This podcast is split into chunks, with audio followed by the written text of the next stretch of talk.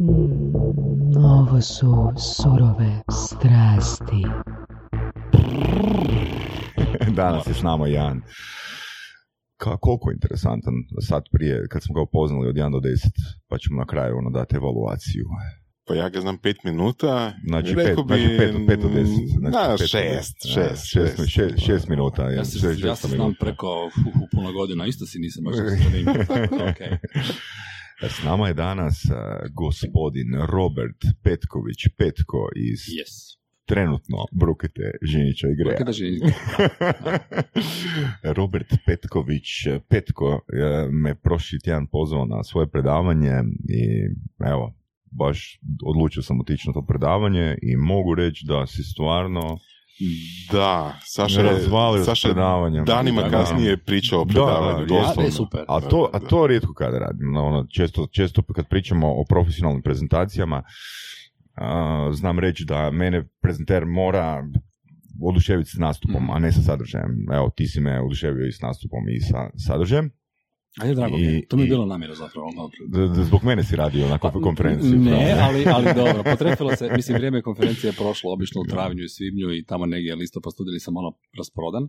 Ovo je bila zadnja zapravo konferencija nekakve u seriji i taman se potrefilo, ono, ako možeš doći daj da vidiš Ne, super, zapravo odlično, ne. da možemo, ono, konkretno. Pa mislim da pričati. izvučemo, izvučemo neke primjere ovoga iz uh, tog predavanja. Mhm. A, ti si po struci psiholog.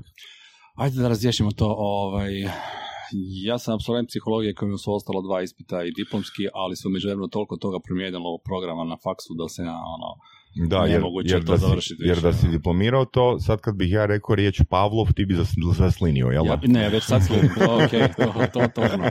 To. A ima čak se se sjetim. A ne, ali jesi skužio da je, da je pomakao jezik? Je. Počeo sam pričati, počeo sam pričati.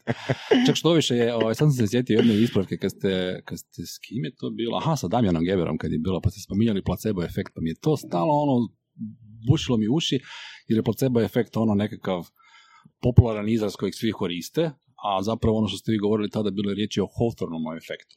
Znači, malo O čemu točno? stvari. Kada, O- koja je kada tema recimo, bila? tema je bila kako se radi nekakva mjerenja, ne znam, tipa ponašanje ljudi u prostoru i tako dalje. Mhm. Mhm. A stvar je tome da kad, kako je zapravo psihologija nastala, tako da su ovaj, e, mjerili koliko je optimalno osvjetljenje radnicima u nekakvoj tekstilnoj industriji bila, koliko je optimalno osvjetljenje da bi ljudi ono, radili uspješno. Prljavi onda su, kapitalisti.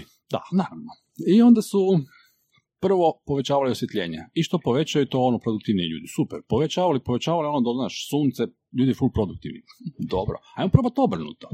I onda su smanjivati. I što više to smanjuju ljudi još više produktivni. Dok nije bilo ono, znaš, na razini slijepila. Da, da, da, da. I onda su došli do zaključka da nema veze osvjetlje- osvjetljenje, nego neko se napokon krenuo baviti sa tim ljudima. Pitati ih kako se vi A. osjećate na poslu i tako dalje.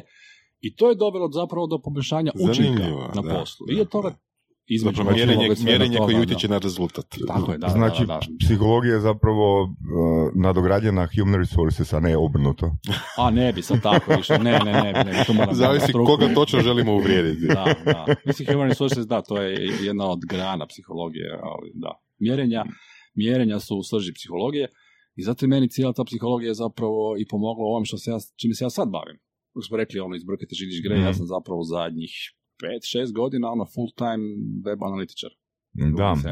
Rekli bi neki i evangelist analitike. Hm, to je lijepo čut, da, ok. Hmm, što bi to značilo uopće A, analitike? nadam se da je to onaj koji pokušava ljudima objasniti na jednostavan način što je ta analitika, što su te brojke i što se zapravo krije iza svih tih brojki. Jer u moderno vrijeme, ha, od kako je internet, odnosno od kako je World Wide Weba, a to ima već nekih 2, 3, 20, 30 godina, ovaj, taj internet je nama doveo zapravo dvije stvari koje nismo imali u marketingu do sada. Mislim da sam to spomenuo i na onoj prezentaciji, a to je Mhm. dvosmjerna, dvosmjerna komunikacija, gdje po prvi puta imamo ono direktnu komunikaciju sa našim kupcima, a druga stvar je mjerljivost. Znači, puno toga se može izmjeriti. I to je nešto što je mnogima i nakon 20-30 godina, mnogima koji se bave marketingom još uvijek velika nepoznanica. Prvo dvosmjerna komunikacija. Zašto bi ja komunicirao sa svojim klijentima? Odnosno, mi komuniciramo. Da li misliš na direktnu komunikaciju, tipa pitaš klijenta nešto ili? Mm, To je čak dvosmjerno, ne- ne- to je dvosmjerno. Čak i ti ne, ne ideš prvi, ti dobivaš već upite. Mhm. Klasični brendovi su navikli e, derat se na razglas. Znači mi Mhm. komuniciramo. Jeli, ko da imam sad band i ja sam ono pred 10.000 ljudi i ja sviram svoje stvari i super i meni dolazi jako puno ljudi, ali ako ja ne čujem šta meni publika vraća, kako reagira na moje pjesme, nakon izvjesnog vremena vjerojatno će imati umjesto 10.000 imat ću 200 ljudi na koncertu. Pa ću reći, ma, tržište se ispuhalo, nema više interesa za mene, ono. Ili napokon imam nišnu publiku. Ili nije napokon imam, da, da, da, baš to, napokon niša neka moja. Tako da, ovaj, e, mnogi brendovi i dan danas e, zapravo e, samo šalju poruke. Znači, navikni su ono kao klasični marketing. Ti ne možeš billboardom napraviti dvosmjernu komunikaciju. Možeš, ajde uz neke stvačice, ono, u digitalu mogu, možeš i tako nešto. Ovaj, a na internetu je prvenstveno dvosmjerna komunikacija. Plus mjerenje te komunikacije i onda tu dolazimo mi analitičari koji smo u stanju iz tih brojki iščitati zapravo ponašanje korisnika. I a, meni je teško vjerovati da mnogi webovi, mnoge marketinške agencije još uvijek nemaju analitičare, odnosno ne bave se ovim dijelom što se desi nakon kampanje, nego stalno gledaju, odnosno radi analize tržišta, radi se ono prije kampanje i to je itekako potrebno, znači rad sa fokus grupama i analiza tržišta, to se mora napraviti, ali nakon što ono, reklama ode van, kao možda me briga, to je stvar prodaje, to više nije stvar marketinga. A ja kad dođem kod uh, prodaje, kad pričam tako o, o- nekim metrikama, onda kažem, ma to je stvar marketinga, to nije stvar prodaje. I onda, baš kao što sam u prezentaciji rekao, onda analitika, analitika je ono neželjeno siroče između prodaje i marketinga, Mhm. što je meni nekakav ono izazov u mom poslu. E, i onda ja pokušavam biti evanđelista ko- koji, evo, kroz nekakve konkretne primjere i jednima i drugima, plus i klijentima i nekakvim ljudima koji se tek sad počinju baviti marketingom, ovaj, pokazujem što je ta analitika, zašto nam je potrebna, kako je mi inače koristimo u cijelom svijetu, ono, u životu, samo ne znamo da je to to Mhm. i tako. Mislim, analitika je dio, a ponekad i cijela stvar uh, business intelligence je li tako? Je, Da. je. I u principu ako velike firme idu na business intelligence, oni su zapravo idu, je malo razgnat, malo, malo jači model analitike, jel tako? Ali to je zapravo potrebno čak i malima, jel? Ako neko Mhm, ima, mhm. jel, Google Analytics već, već ima i dio BI-a, već ima i ogromnu Tako, količinu brojaka koji može nešto raditi. Pa da, taj Google Analytics koji se spomenuo, to mi je ono moj primarni alat, ajmo reći, i to je i za male. Znači i mali neki webovi, male firme, veće firme mogu već od samog tog alata nešto naučiti. Problem je što ljudi vrlo često uče iz takvih alata samo ono što je njima jasno u startu, a jasno može im jasno biti puno stvari. Koliko, koliko nam je ljudi došlo na web, Mhm. a, koliko puta su došli, koje su nam stranice najgledanije i kao to je super. To nismo do sad imali, to nam je evo baš odlično. Postoji gomila ostalih stvari koje se može izvući iz takvih nekakvih brojki iz analitike, jer ovo koliko ljudi došlo, koje stranice i tako dalje, to, to zapravo nije nekakva analitika. To je samo nekakvi iz- izvještaj, nekakav reporting, ti ne donosiš nikakve zaključke na temelju toga. Iz dobre analitike se može izvući jako puno. Meni je recimo moj bivši profesor psihometrije od kojeg sam puno naučio, volim reći da sam ja zapravo svoj posao sadašnji naučio raditi na studiju psihologije, gdje su me naučili 15 godina prije nego što su uopće ti alati nastali, znači 15 godina ranije su me naučili kako se radi sa ovim alatima. I on me pitao jednom kao, daj ono, daj mi malo objasni mi da si stalno po tim konferencijama neko pričaš, daj mi malo reci, što to točno radiš? I sad ja kažem, je li webovi, dakle, mhm. bavi se analitikom webova, digitalni marketing i tako dalje. Kaže, bože mili, pa ti si otkrio ono, sveti gral psihologije. To je kao, kako misliš? Mislim, čovjek je head of psychometrics, ja mislim, u, za cijeli New Mexico, tako po cijelom svijetu prodaje testove neke, baš je ono big shot, kako, kako, kako misliš to sad ja? Pa kaže, gledaj, mi već čitavo stoljeće nagovaramo ljude da dođu kod nas, ono, mitimo ih kolačićima ili nagradama nekakvim, da dođu, da ih mi ispitamo oko nečega, oni rješavaju naše testove, mi znamo da lažu, ali ok, na temelju tih preostalih podataka, evo, mi smo uspjeli napraviti cijelu industriju, ono, znanost je, kao psihologija. A tebi ljudi sami dolaze i žele ostaviti podatke. I ti ono imaš te podatke, uživaš u njima. Naravno, Facebook je zapravo ono... Da, ne da možda ne ostaviš podatak Da, ono, da. na Facebooku. Tako da ja volim reći da zapravo uh, iz tih brojki koje ja gledam pod svaki dan, ja uh, iščitavam ljudsko ponašanje. I neki mi ono i kažu kao, ti si stvarno idiot, ti uspijevaš iz toga vidjeti ljudsko ponašanje, ali da je, to je ono što su me učili na faksu i zaista ih tih brojki vidim ljudsko ponašanje, kako se oni ponašaju prema nekakvom brendu i što onda, u stvari o tome da trebamo onda sa brendom dogovoriti što oni trebaju napraviti da, Da. brojke okrenu u svoju korist. Jel Možeš dati par primjera, par Mhm. ilustracija koje bi ljudi malo Pa, skužili? a, bit će sigurno sad kad krene ono mašta, bit će svega, ali recimo neki od primjera je da ono, ljudi gledaju, ok, koliko je meni korisnika došlo na moj web. Da. I što više webo, što više korisnika meni dođe, to je meni bolje za moj brand, ja ću više prodati i slično. Hm. Onda ja navodim nekakav primjer, ovaj, recimo, kako im reći da nije bitno da imaju što više ljudi na svom webu. Dakle, ok, jasno mi je da za početak svi želimo se pozicionirati tamo gdje su svi. Kad smo klinci, kad smo u srednjoj školi, želimo ići na tu plažu jer tamo svi idu. Onda imamo malo više godina, skužimo da uopće nije fora, da, da imamo neku svoju nišnu plažu. Hmm. I ovaj, onda kažem, ok, jasno mi je da svi želite imati, ne znam, trgovinu u, u Arena centru, na primjer, jer tamo svi dolaze. I dobro. Ali, um, da li vi želite imati trgovinu u kojoj želite da vam svaki dan dođe uh, 1500 ljudi ili želite imati trgovinu u kojoj će vam svaki dan doći 200 ljudi, na primjer. O, pa ja bih htio 1500 ljudi, naravno što više. E, ja sad, ok, da li želiš da ti dođe, da imaš trgovinu u kojoj dolazi svaki dan 1500 ljudi, a kupi njih 100, ili želiš da ti u trgovinu u kojoj dolazi 200 ljudi, kupi njih 80, na primjer. E sad su to već ono kao malo teža pitanja, ono, pa to je stvar tvoje strategije. Ako, želiš, ako ćeš ti tisuću ljudi doći, pa ćeš pet prodavača, zaposliti puno veća kvadratura i tako dalje. Ako ćeš manje ljudi, imaš manje prodavača, ali tu se moraš potruditi oko svoje niše, oko fokusa i tako dalje. To je recimo može biti nekakav primjer da ja prvo natjeram uh, klijenta da malo razmisli. Ili kad radim sa izdavačima, sa, sa web portalima, onda isto tako, njima je bitno samo da što više ljudi Mhm. došlo. E, sad, zašto? To, to, to je sad malo skrećem s tema, ali to sad je jedna zavjera koju ja često spominjem na predavanjima, ono, zavjera agencija, publishera i klijenata, otprilike. E, kako ne bi digitalni marketing napredovao. Mislim, nije baš tako, ali znači, izdavači žele da imaju što više korisnika na svom webu. Jer što su ima više korisnika, to si bolje na Geniusu, ako ima najviše korisnika, to će bolje prodavati svoje benere. Jer kao, idem se oglašavati na XY, tamo ima najviše ljudi. Ne moraš se oglašavati ima najviše ljudi. Agencije isto tako prodaju svojim klijentima portale na kojima najviše ljudi ima, jer bitno je da mi što više tih benera Mhm. isporučimo, što više tako. Klijent jadan ne zna, on vjeruje. Znači, Mhm. klijent je tu, ono, najmanje kriv za bilo šta. On vjeruje jednim i drugim, on daje novce, idem tamo, ja sam vidio svoj banner, Znači, on ne da Bože da ne vidi svoj banner, naravno da ne treba vidjeti svoj banner na internetu. I to je ono, zapetljani krug e, zapravo ne edukacije, ne napredovanja. E, I meni je žao zbog toga, ja pokušavam i svojim predavanjima i ovakvim nekakvim nastupima te stvari e, razbiti, e, kako bi se kvaliteta digitalnog marketinga poboljšala. Ali da se vratim na drugi primjer, znači sa izdavačima, znači njima je bitno da dođe toliko i toliko ljudi na njihov web. Ok, dobro. I ja ih pitam, ok, šta je vama bitno? Recimo sad, lupam, nekakve jutarnji. Nisam bio kod njih, ali na primjer neki jutarnji. Ok, da li je vama bitno da ljudi dođu jedan put dnevno i pročitaju dva članka? Ili vam je bitno da dođu uh, jedan put tjedno i pročitaju deset članaka? A ne, gledajte, mi bismo da dođu svaki dan i pročitaju deset članaka. Mhm. Ne, ne, nismo se razumjeli. Koja je vaša strategija pisanja sadržaja? Da dođu jedan put dnevno, Mhm. toliko članaka ili jedan put tjedno toliko članaka. Jer se drugačije tekstovi pišu ako vi želite jedno ili drugo. I onda trepću okice. U tom trenutku najčešće taj šef baš nije na sastanku jer nije mogao doći. Znate, ovo bi vam mogao odgovoriti na tako nešto, mi sad ne znamo. Mhm. Ali ljudi se zbune s takvim pitanjima jer vide da nisam baš nekakav idiot valjda, vide. Ali vidim da krenem sa nekakvim pitanjima o kojima nikada nisu razmišljali.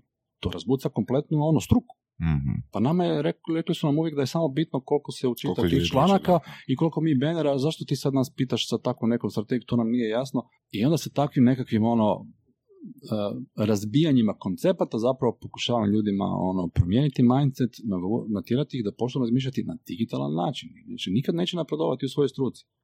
Bilo to, sad smo spomenuli novinare, ali Ali da, da, novinarstvo tako, zaostaje da. Je, je. prvenstveno zbog toga. Nisu se uspjeli snaći u digitalnom dobu jer ne razmišljaju na znači i nema, nema hrabrosti i nema načina da se napravi zapravo neka, neka radikalna strategija, zato što u principu ako se, ako se specijaliziraju za jednu ili drugu strategiju, znači da recimo novinari koji ne mogu napisati članke određenog vrste, Mhm, jel, neće više imati posla, što jel, Da. povlači sve skupa. Znači urednici moraju optimizirati za takav sadržaj, Mhm. E, grafičari moraju optimizirati za takav sadržaj, novinari za takve tekstove, znači cijela firma, efektivno cijeli jedan a, novinarski ured se mora skroz specijalizirati. kad se tamo radio edukaciju za jednog izdavača iz regije, e, bilo je pitanje, čekajte, vi sad hoćete reći da mi svaki tekst moramo dva puta pisati. Jedan put za novinu, drugi put za web. A moje pitanje je bilo, a zar to do sada uopće niste ni razmišljali ili radite kao? "Mm, Ne, što tu ima nekakve razlike i tako dalje, i tako dalje, da. To pot, ono, naravno da da. povlači za sobom malo više posla, ali hm, ja ne vidim da i moj posao koji radim danas da je, da je ono isti kao posao kojeg sam radio pred dva tjedna.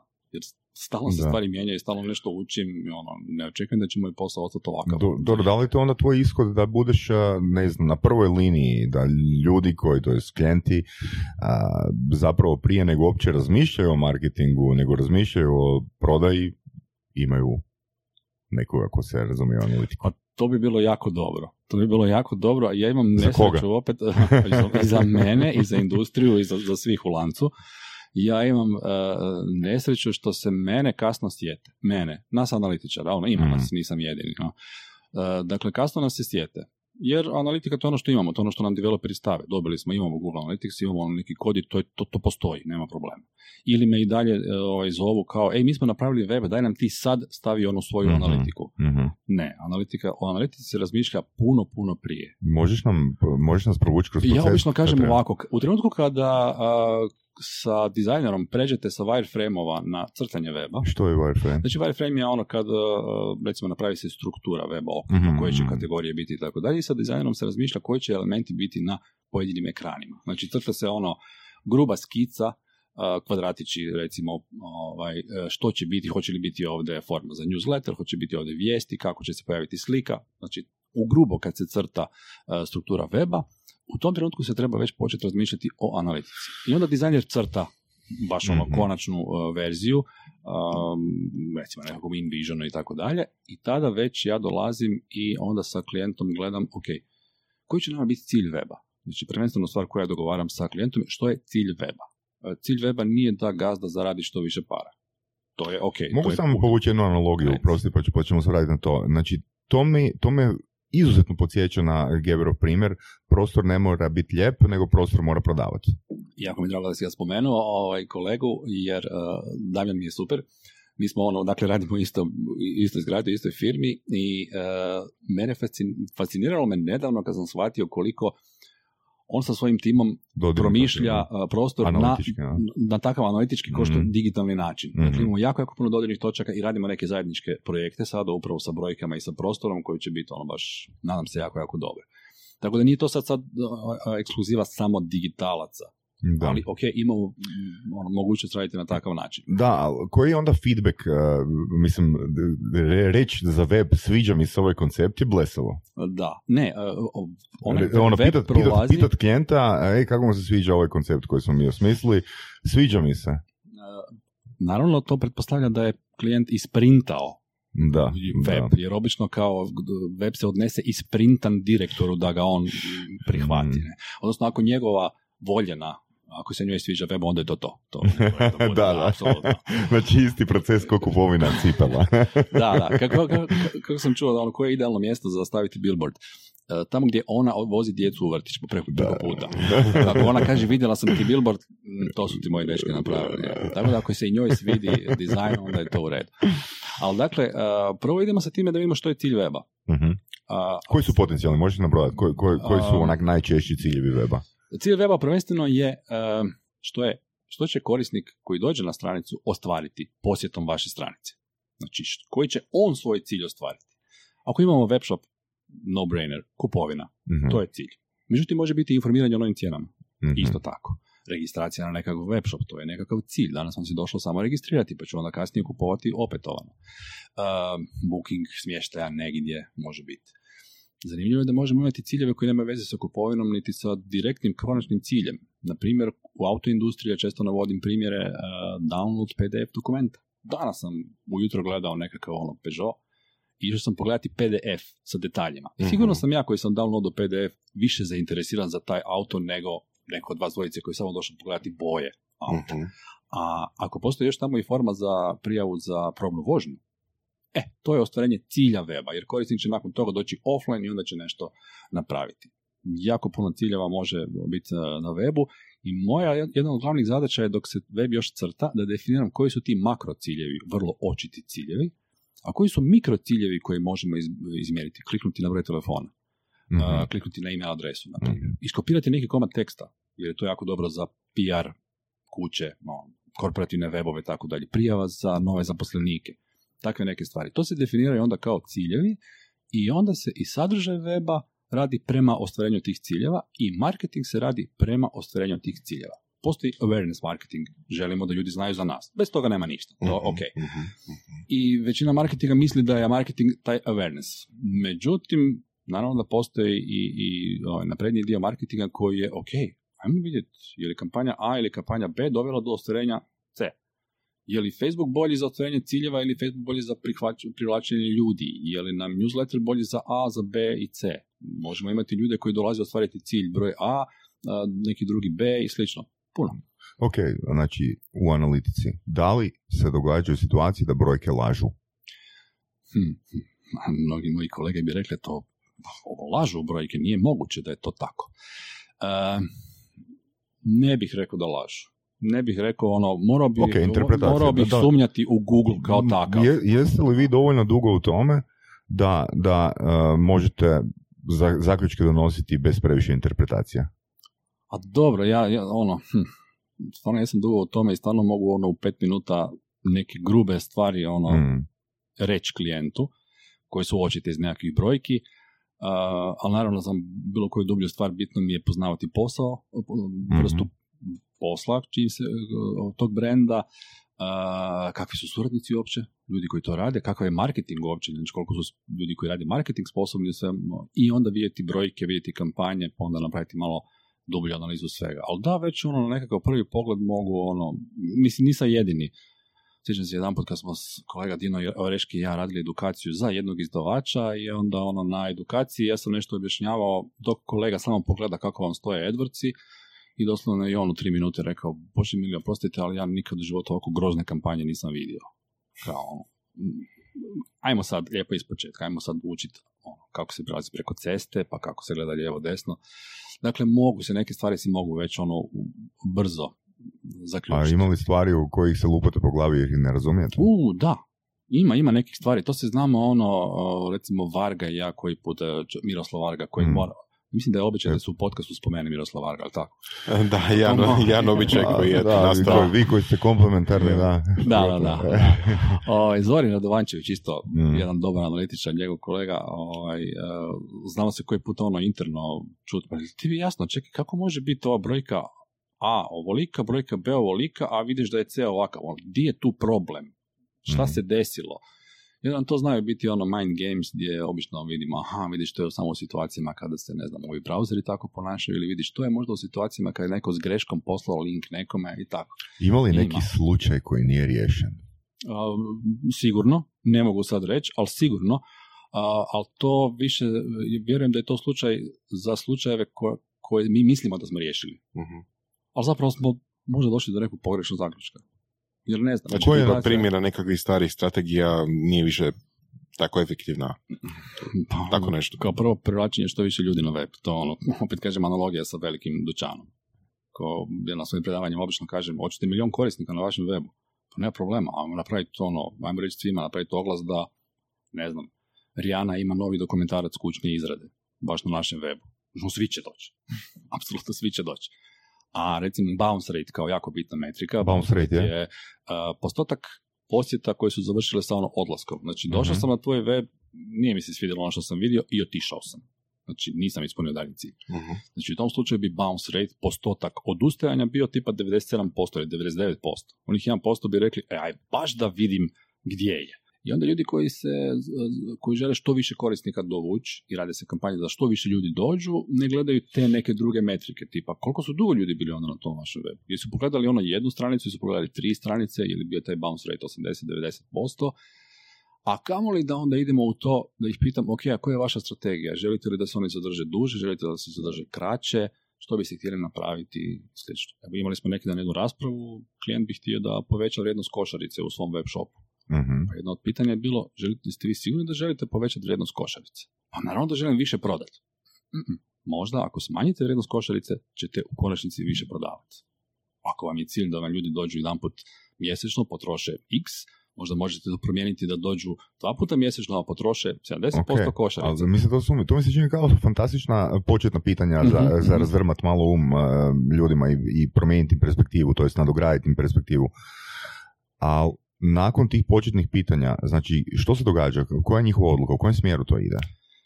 Ha, Mislim, To je sad stvar mislim, konzultacija sa fa- klijentom. Fantastična su mi pitanja ono koje, koje baš prodrmavaju sustav. Ali kak donijeti zaključak konkretno? uh, da li treba povećati vrijednost košarice ili treba povećati, to, to je smanjiti vrijednost košarice Ovako i povećati frekvenciju dolaska? Sad ću ja odgovoriti onako širokom pričom koji je obično. Može. Jedna od loših stvari psihologa, Mm. iako kažem... Pavlov. Ono, tek absolvent. Jedna od loših stvari psihologa da ti neće dati e, konačan odgovor, Mm. nego će ti pomoći da zajedno dođete do odgovora. Znači, sljedeća stvar koja je, ide u smjeru, ok, ajmo vidjeti što je vama bolje. Što vi mislite da bi bilo bolje za vas? Vi bolje, kao klijent, vi bolje poznate vaše suradnike, vaš dugoročni cilj, e, kako ste radili do sada i tako dalje. Ajmo vidjeti što je za vas bolje. Da li da bude pet posjeta, jedna kupovina ili da bude e, pet posjeta, tri kupovine, ali pet posjeta u godinu dana, ovaj pet posjeta u tri, tako nešto. Dogovorimo se, ok, koji su njima nekakvi prihvatljivi ciljevi. I onda idemo u tu akciju. Onda kreće i edukacija svih ljudi u sustavu, kako se rade kampanje, kako se neke stvari mogu mjeriti. Ja postavljam različite metrike po webu, različite izvještaje za nešto koje bi nam mogle pomoći da li idemo u dobrom smjeru i radi se testiranje. Ok, testiranja Hoćemo traju cirka... A, B, H. E, Ovisno Znači, o količini prometa na Da, nekim da li to čisto da si pokušamo ono Mhm. približiti, da li to u praksi izgleda, ajmo probati mjesec dana povećati vrijednost košarice, ajmo probati mjesec dana smanjiti vrijednost košarice, pa vidjeti nakon 60 dana koji je bolji ishod. Ajmo reći da da. Mo, možda da. Konkretno sjećam se da ekipa koja je radila u Konzumu kad sam ja radio u Agrokoru, Mhm, njima je trebalo jednu godinu dana da dođu do idealne vrijednosti košarice u web shopu, mhm. koja se pokazala i za online i za offline, znači integrirano, kao najoptimalnija. Sa ciljevima? Sa ciljevima da se poveća naravno promet u web trgovini. Mhm. Znači nije, ono, nije ispalo da je jako, jako velika vrijednost Znači, super. Pa koje akcije Mala. treba čovjek napraviti, uh, analitičar ili ko već na webu, da onak, e gle, ovo je idealna vrijednost, ne smijemo prodati više po košarici. Testiraš jedno, vidiš rezultat, testiraš drugo, vidiš Znači, rezultat tipa, online, ono, offline. došli smo do 999 kuna i ono, više zabranjena vam je kupovina sljedećih 7 dana.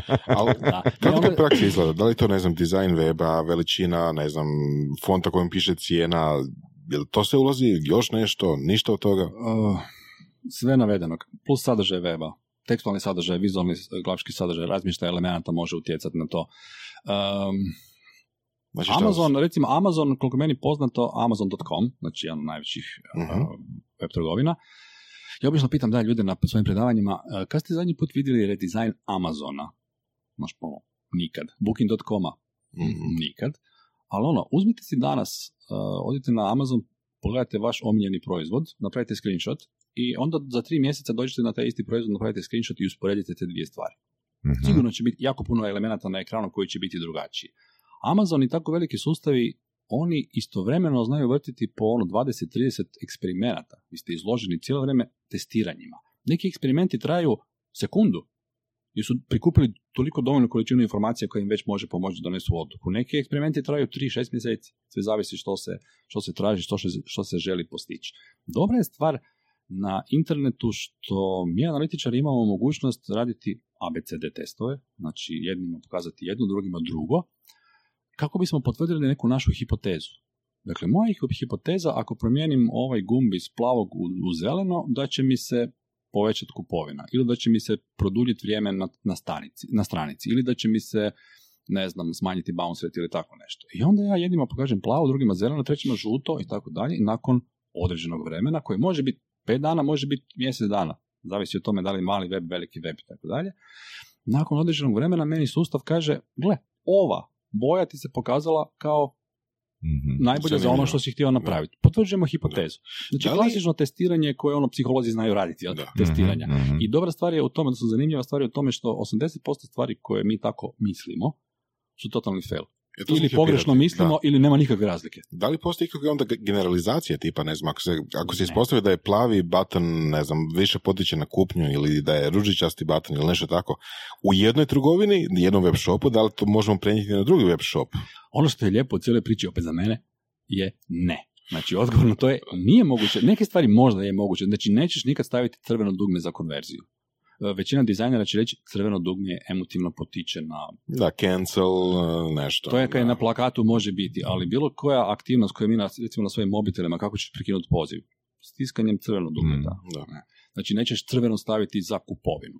ali to je ono jedan očiti primjer koji se može generalizirati. Zanimljiva je stvar da kad imaš web A, nekakav web portal, na primjer, na kojemu si probao veličinu fonta, dobio si idealnu veličinu fonta za to da ti ljudi ostanu minutu i pol, jer to je bio nekakav cilj. Prebaciš se na web B, koji je isto tako neki novinski portal, probaš istu stvar i vidiš da nema nikakve veze. Da uopće ne pali to kod tih čitatelja, kod te publike, kod te vrste proizvoda i tako dalje. I onda moraš za svakog od klijenata raditi, pronalaziti nekakve druge stvari u pomoću kojih ćeš e, poboljšati nešto što se definiralo da je cilj tog weba. Znači ne možemo uzeti dizajn od Amazona, copy-pastati sve i ne znam da to... Pa prvo će nas tužiti Amazon, da. da. A, mogu se uzeti neke ono najbolje prakse sa takvih velikih webova, probati kod sebe, ali opet je dobra stvar što alati nam omogućuju da mi testiramo, da isprobavamo stvari. Ono što je žalostno u cijeloj priči što to gotovo nitko ne radi. Ja sam uh, početkom ove godine na, mislim da je bila Cro Commerce konferencija, pokazao rezultate svog istraživanja među 50-60 web shopova u Hrvatskoj, ko uopće radi tako nekakav testiranja. Ispalo je 2% shopova. Mislim, ajmo reći dva shopa, s tim što sam ja jedan svoj ubacio preko veze, samo da bude malo bolja statistika. Dakle, ono, niko ne radi. Mm. Ima sam tamo rekao svima, ono, ljudi, pa samo da probate nešto, da no, krenete u ovo, već ćete biti bolji od svih u ovoj prostoriji. Dakle, um, previše se stvari u digitalnom marketingu radi prema ono, gut feeling. Ja mislim da to treba ići ovako. Ja mislim da je plava najbolja. Idemo u tom smjeru. Onda kažu gazda, rekao plava, ajmo mi je plavo. Ja ne spadam u takve, neću nikad sugerirati stavite plavo. Pa ja ću reći, ne, ne, ajmo staviti plavo, zeleno, crveno. I ja ću vam reći za mjesec dana što je bolje. I nakon toga ćemo ići u tom smjeru. Da, to su sitni pomaci. Ako cijelo vrijeme radimo sitne pomake, mm. mi ćemo za mjesec dana biti 10-15% bolje nego što smo bili na početku. Ako ne radimo nikakve pomake, ako idemo samo prema gut feelingu... Ali ti me ispravio ono, čini mi se ko pametna niša. Znači ti imaš uh, paušal od klijenta.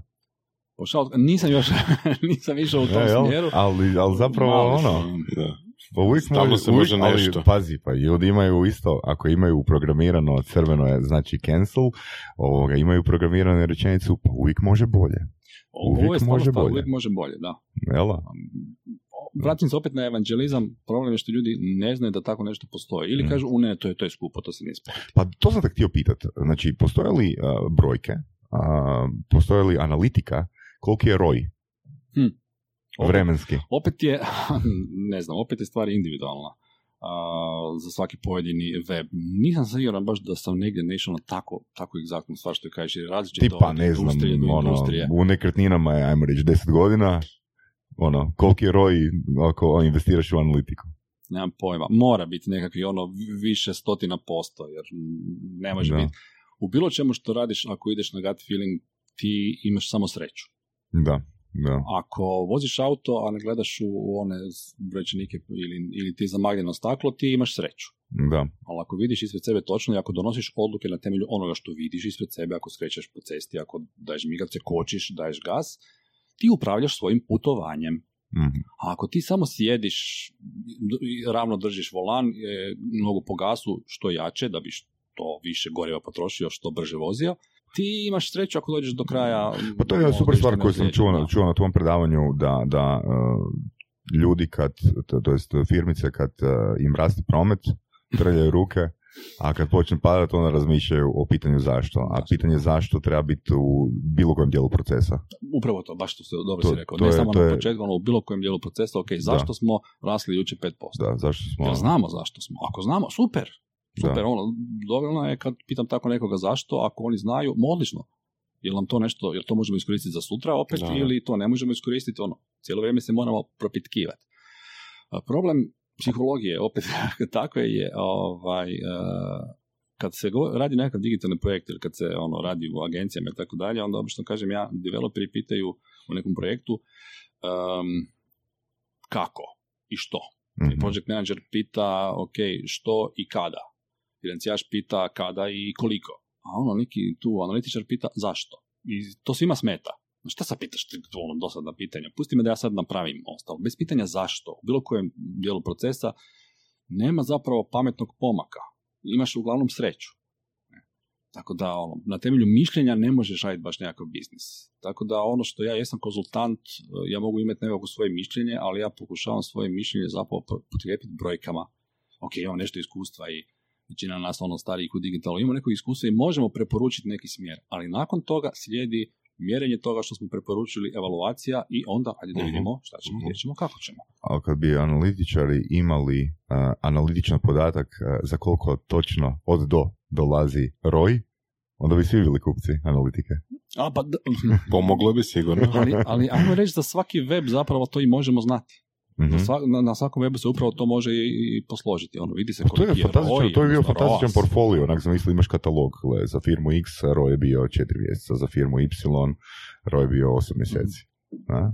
Pa mi često navodimo ovaj kolege iz uh, Greja, ja imam primjer kad smo radili pred par godina jedan zanimljiv veliki projekt oglašavanja nešto, ok, nije sad bitno da ne, ne navodim klijente, ali mi smo pametnim pristupom uh, kampanjama, jako dobro smo izmjerili što nam je cilj, bio je vrlo specifičan cilj u tom nekom webu uh, i mi smo imali cilj da budemo jeftiniji od offline u tom ostvarenju konverzije.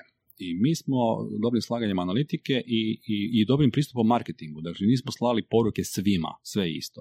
Nego onima koji nikad nije čuo za, nas, čuo za nas, slali smo jednu poruku, onima koji su čuli za nas, slali smo drugu poruku, onima koji su već kupovali kod nas, slali smo treću poruku Mhm. i mi smo u godinu dana, um, znači na početku smo imali 100 novaca i 100 konverzija, nakon godinu dana smo sa 80 novaca, znači 80% toga imali 250 konverzija. Super. Znači uspjeli smo Ok, I tekako su, puno. super, ali kak izmjeriti uh, offline? U, mm, imamo Pa- dovoljno vremena sad za to. Pa, da, ono- pa ti, si, ti si krenuo u tom smjeru. E, da, da, da. da. Viš, ja sam mislio da ću mi pričati o mojim predavanjima, ali super, otišli smo analitiku. E, može se i offline mjeriti. Znači, može se i offline e, mjeriti od offline marketinga. Ti Koji je bounce rate offline-a? Um, zna biti bit veliki jer je naravno ono offline marketing ide puca svugdje ne ali ja znam čak i mjeriti ne znam efekte tipa uh, billboarda naokolo plakata znači ono možeš staviti QR kod ili možeš staviti nekakvu adresu koja je specifična za billboard na Savskoj pa da vidiš da li ti ljudi uopće ukucavaju tu adresu da li su došli na tvoj web A dobro, ali ne možeš vidjeti podatak uh, seen. This message has E, seen to- by to- to je 5000 problem. people. a? Da, to, ta, taj dio je, ali opet ta metrika seen nije nešto što se u konačnici vidi na webu. Dakle, seen Ali je nešto može, što vidiš... Ne može li subliminalno djelovati? Naravno, Da. naravno. Ne, o, apsolutno. Facebook marketing, znači oglasi na Facebooku, ne mislim na boost postove nužno, ali Mhm. Facebook marketing, display oglasi, banneri koji nam idu naokolo, to je seen. To Mhm. je subliminalna poruka. I ljudi se znaju često buniti kao, joj, niko mi ne klika na venere. Ili ono, Mhm. banneri Mhm. uglavnom ljudi klikaju po krivo. Ono, ljudi, nemojte raditi bannere da ljudi baš klikaju na njih. Mislim, banneri tu služe da ljudi vide subliminalnu poruku. Ako je dobar banner, ljudi će zaguglati ono što su vidjeli na Mhm. banneru. Mhm. I to je. Ili će zaguglati ono što si napisao na plakatu. Evo, konkretno sada imamo vani kampanju za A1 koja je moj oblik života. Znači, čuli ste za novi Mhm. oblik života. Imamo kampanju Moj oblik života koja samo u offline-u uh, promovira neke domene. Znači, na, nećemo sad reći koje nek ljudi vide oglas. Znači, na TV-u, na OH je domena navedena i ja točno znam koliko ljudi je ukucalo tu domenu ovaj, u svoje brauzere na mobitelu na desktopu da bi došlo i vidjelo što ima u našoj kampanji. A znam koliko ih su došli normalno preko Facebooka, koliko su došli normalno preko Google oglasa i tako dalje. I onda gledamo koji od tih kanala je bolje ispunio naš cilj. Nemamo sin u tom Mhm. slučaju, Mhm. ali te metrike tipa sin su i onako stvar izvornih e, platformi. Znači na Facebooku ću ja vidjeti koliko ljudi je vidjelo, ali na, na webu, odnosno Google analitici neću vidjeti koliko je vidjelo taj oglas, nego Je, kad su došli, ali šta je ono Petko, bilo. jedna ono, ideja, recimo, ono koje meni pada na pamet. Ja sam nešto seen, Mhm. ali možda je taj scene dio customer journey-a gdje sam Je, ja taj je. vidio na fejsu i kliknuo sam na to. A ti, onda analitičari to mjere kao da je a, online. Kanal. Da, da, da, ali dobra stvar Ali je... me nešto zaintrigiralo i onda me nešto na nekom drugom kanalu okinulo Mhm. i tu zapravo pripisujem rezultat da je došlo kroz online, a nužno nije. A, što se zove, recimo, multi-channel Kako, ka- da, jer kako, kako to Mhm. segmentirati? To, to, je, to, je, to je pitanje, na? Pa, kada imaš omni-channel pristup, znači na svim kanalima pucaj s, s istim porukama, onda je to dosta teško. Ako imaš neki veliki brand i svi, imaju istu poruku, to je onda teško Da. vidjeti gdje je sve korisnik bio. Da li treba Možda se temporalno malo- segmentirati onda kampanju? Može se upravo tako. Mogu se drugačije poruke kroz pojedine kanale. Mhm. Znači, zamisli da ti sad radiš kampanju za neki veliki brand i kažeš e, na TV-u kušajte naše pivo. Kažeš na radiju, popite naše pivo. Kažeš na, u novinama, isprobajte Hmm. naše pivo. Da. Znaš, drugačije Da, poruke. da, da. Mhm. Ti ćeš onda na temelju što ljudi googlaju ili kako su ti pristupili u dućanu. Ja sam došao kušati vaše pivo. Ali Dobro, sad to ima efekta i od speci- specifičnog medija i od Naravno. još drugačije poruke, to mi izgleda dosta neprecizno, ne? E, Tipa, znaš, ono, je- tipa, Je. Nije baš da je precizna stvar, ali i dalje web analitika, digitalni marketing, digitalna analitika se bavi onime što se dešava kad korisnik dođe. da, da. To je malo smo mi pogodili tu poruku, moguće, da, da, da. Jer sve ovo što je prije, to istraživanje tržišta, to su nekakve stvari prije kampanje. Ali kad on dođe na web, e, što se onda dešava sa, sa svime time? Ja često spominjem isto, ovaj, nekada davno kad sam radio webove, onda su me ljudi znali pitati, ono klijenti kao, ok, kada će nam web biti gotov? pa bi ja rekao kao, pa nikad. Kako, kako, kako mislite nikad? Pa gledajte, mi smo rekli da ćemo do kraja lipnja vaš web pustiti u pogon, ali tek onda počinje rad na webu. I dan danas većina webova se radi tako da ono kad se pusti web u pogon, nakon što dvije godine ga je direktor iščitavao i mijenjao reč, rečenice i tako dalje, otvaraju se šampanjci, napokon imamo novi web vani, sad se možemo početi baviti nečim drugim. Mhm. Ono, wrong, totalno, totalno pogrešno, jer web nije novina koju napokon izbaciš, nije knjiga koju napokon izbaciš van pa se baviš nečim drugim. Čak Web. ni onda ne možeš. Da, web kad pustiš vani, tek se onda počinje To je Tamagotchi, jel da? da, da, je baš Tamagotchi, moraš ga održavati totalno na životu. Mhm. Da. Hm. Eto, sad sam i vama dao razmišljati. Pa zapravo da, meni se to čini kao ono i dobra ideja za biznis. Kao što knjigo, knjigovođe naplaćuje ono paušal. Mm, Pa problem je u tome što Da, toliko da. ima, toliko ima pot- potencijalne potrebe za analitičarima da to nije ono normalno, a malo, ljudi, ali malo ljudi zapravo uopće prepoznaju E, da im to, treba to. analitika. Da, da. To je, pa kao ne, ne, zato, znamo, zato je za sad potencijalno. Da, ali tako je već jako dugo. Dobro, kako bi onda proces trebao biti, uh, izgledati? Da li bi, um, prvo, mislim, prvo da definiramo, znači, za koga analitika nije. Web analitika. Da, web Za onoga ko nema web. Ok, a opet, velim, ako ti imaš, ako neki mali poduzetnik ima samo jednu uslugu koju prodaje, Mhm. ili ono dvije usluge, ajmo reći, je li web analitika za njega? Jel da mu je, da mu je isplativa? Da, pa mislim, ne moramo za njega potrošiti 15.000 sati ili tako nešto. Da. Ne, dovoljno je samo na početku napraviti neke osnovne stvari i možda jedan put ili dva put mjesečno baciti oko na brojke, da li idu u pravom smjeru i čovjek može raditi normalno dalje. Dakle, nije sad nužno da to bude neko full time zaposlen koji će svaki dan Da, da, da. ono gnjaviti te brojke. Ali da, i za male ono frizerske salone, ako imaju svoje webove, korisno je da imaju nešto od analitike posloženo. Mogu li si to mali poduzetnici priuštiti? Ma, mislim da mogu. Mislim da, ha, Jel radiš u fušu?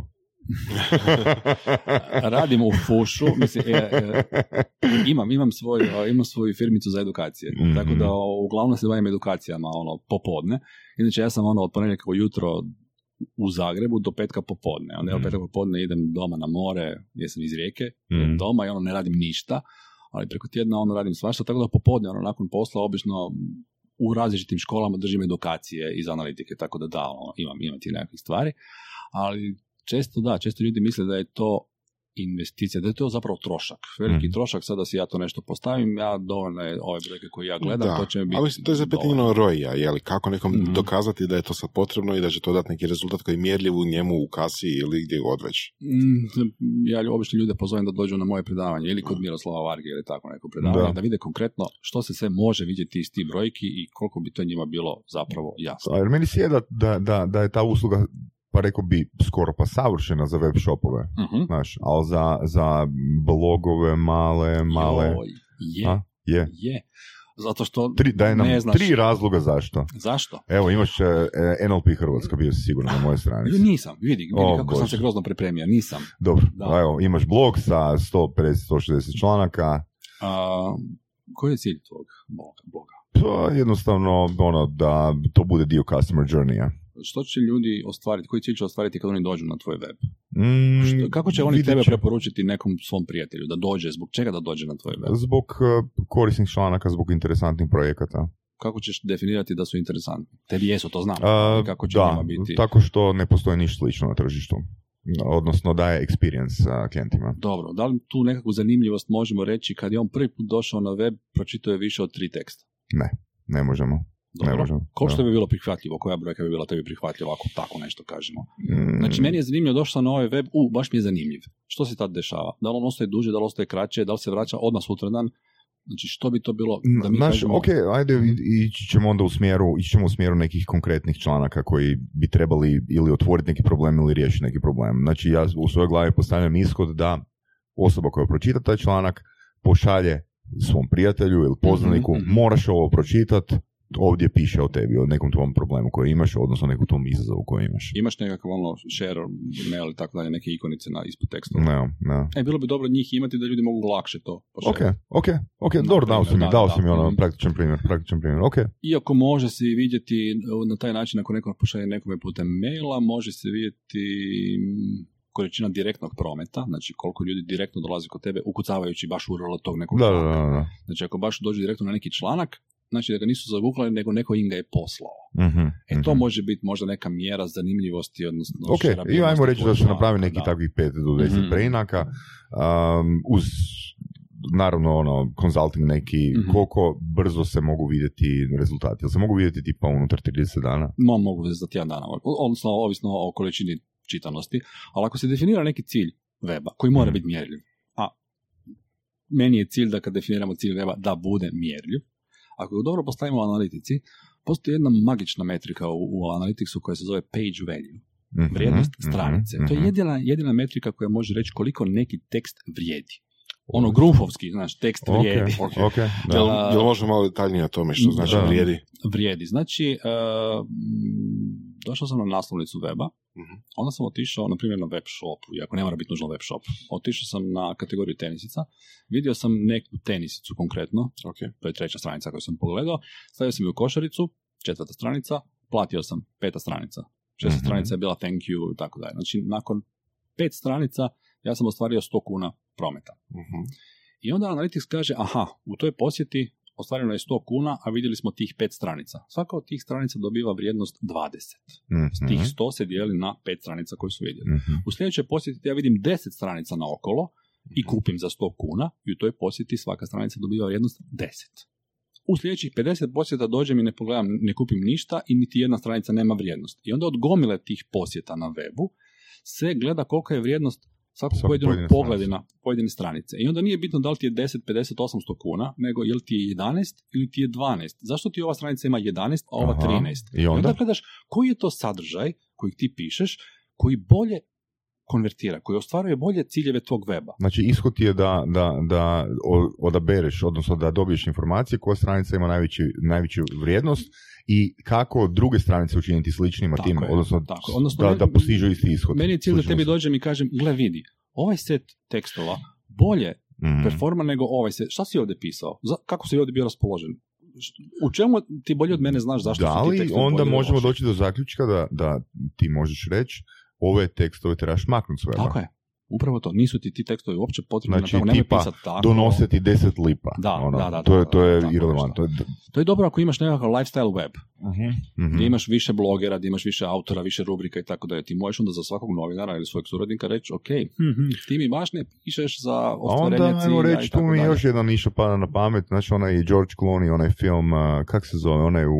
Oni kad dobiju edukaciju Kad, na kad, okolo, da, da, da, da, da, kad uh, u biti uručuje otkaz Da, ljudima. da, da, da, da, Pa ti bi zapravo, ti bi zapravo, te, Nešto te nešto. nešto, Da. ono, ti bi zapravo mogao pristupiti bilo kojem izdavaču i reći, e, slušaj, ja ću vam reći koji novinari uh, vam donose najmanje novca Ajmo, ajmo reći da nije baš da tako nešto, otkaz. nije baš da tako nešto dola- do, donosim, ali ja vrlo često znam ovaj, donijeti neugodne vijesti ljudima, klijentima. Mhm, poput, I- i- upravo ono, ne valja vam taj tekst, ne valja vam ova rubrika, ne valja vam ovakav dizajn. Ne kažem to ja, to kažu brojke. Mhm. Mislim, često sam ja postupio kako je klijent htio napraviti. I nakon toga mu došao sa brojkama i rekao, ali gle, to što ste vi htjeli, to mm, ne donosi. Znači, pokažeš klijentu, ti si Da. rekao A, mi smo napravili B. A je donijelo 5 novaca, B je donijelo 60 novaca. Što želiš, da, da nastavimo kako ste vi rekli ili da nastavimo kako mi mislimo? Jedan klijent do sada mi u povijesti rekao, ja želim nastaviti kako sam ja htio. Mhm. Imao je svoje razloge, neke druge. Ok. Svi ostali su rekli, dajte dečki, dajte vi kak znate. Nema Mhm. problema. Naravno, ono, kad pokažeš konkretne brojke, onda pritom ne smiješ lagati. Naravno, on ne pada mi na pamet da lažem s brojkama. Jer koji puta ću ja pogrešiti. Ali ako imam konkretne brojke, onda kažem, gledajte, takvi i takvi su rezultati. Mhm. I sad vi odlučite u kojem smjeru idemo, koliki budžeti i tako dalje. I kad si tako s brojkama, ne praviš se ti neki konzultant, nije da se ti sad soliš pamet i tako dalje. Imaš konkretnu stvar ispred sebe. U podcastu Surove strasti upoznajemo ljude koji su strastveni u onome što rade. Ovo je podcast za preživljavanje u surovoj stvarnosti.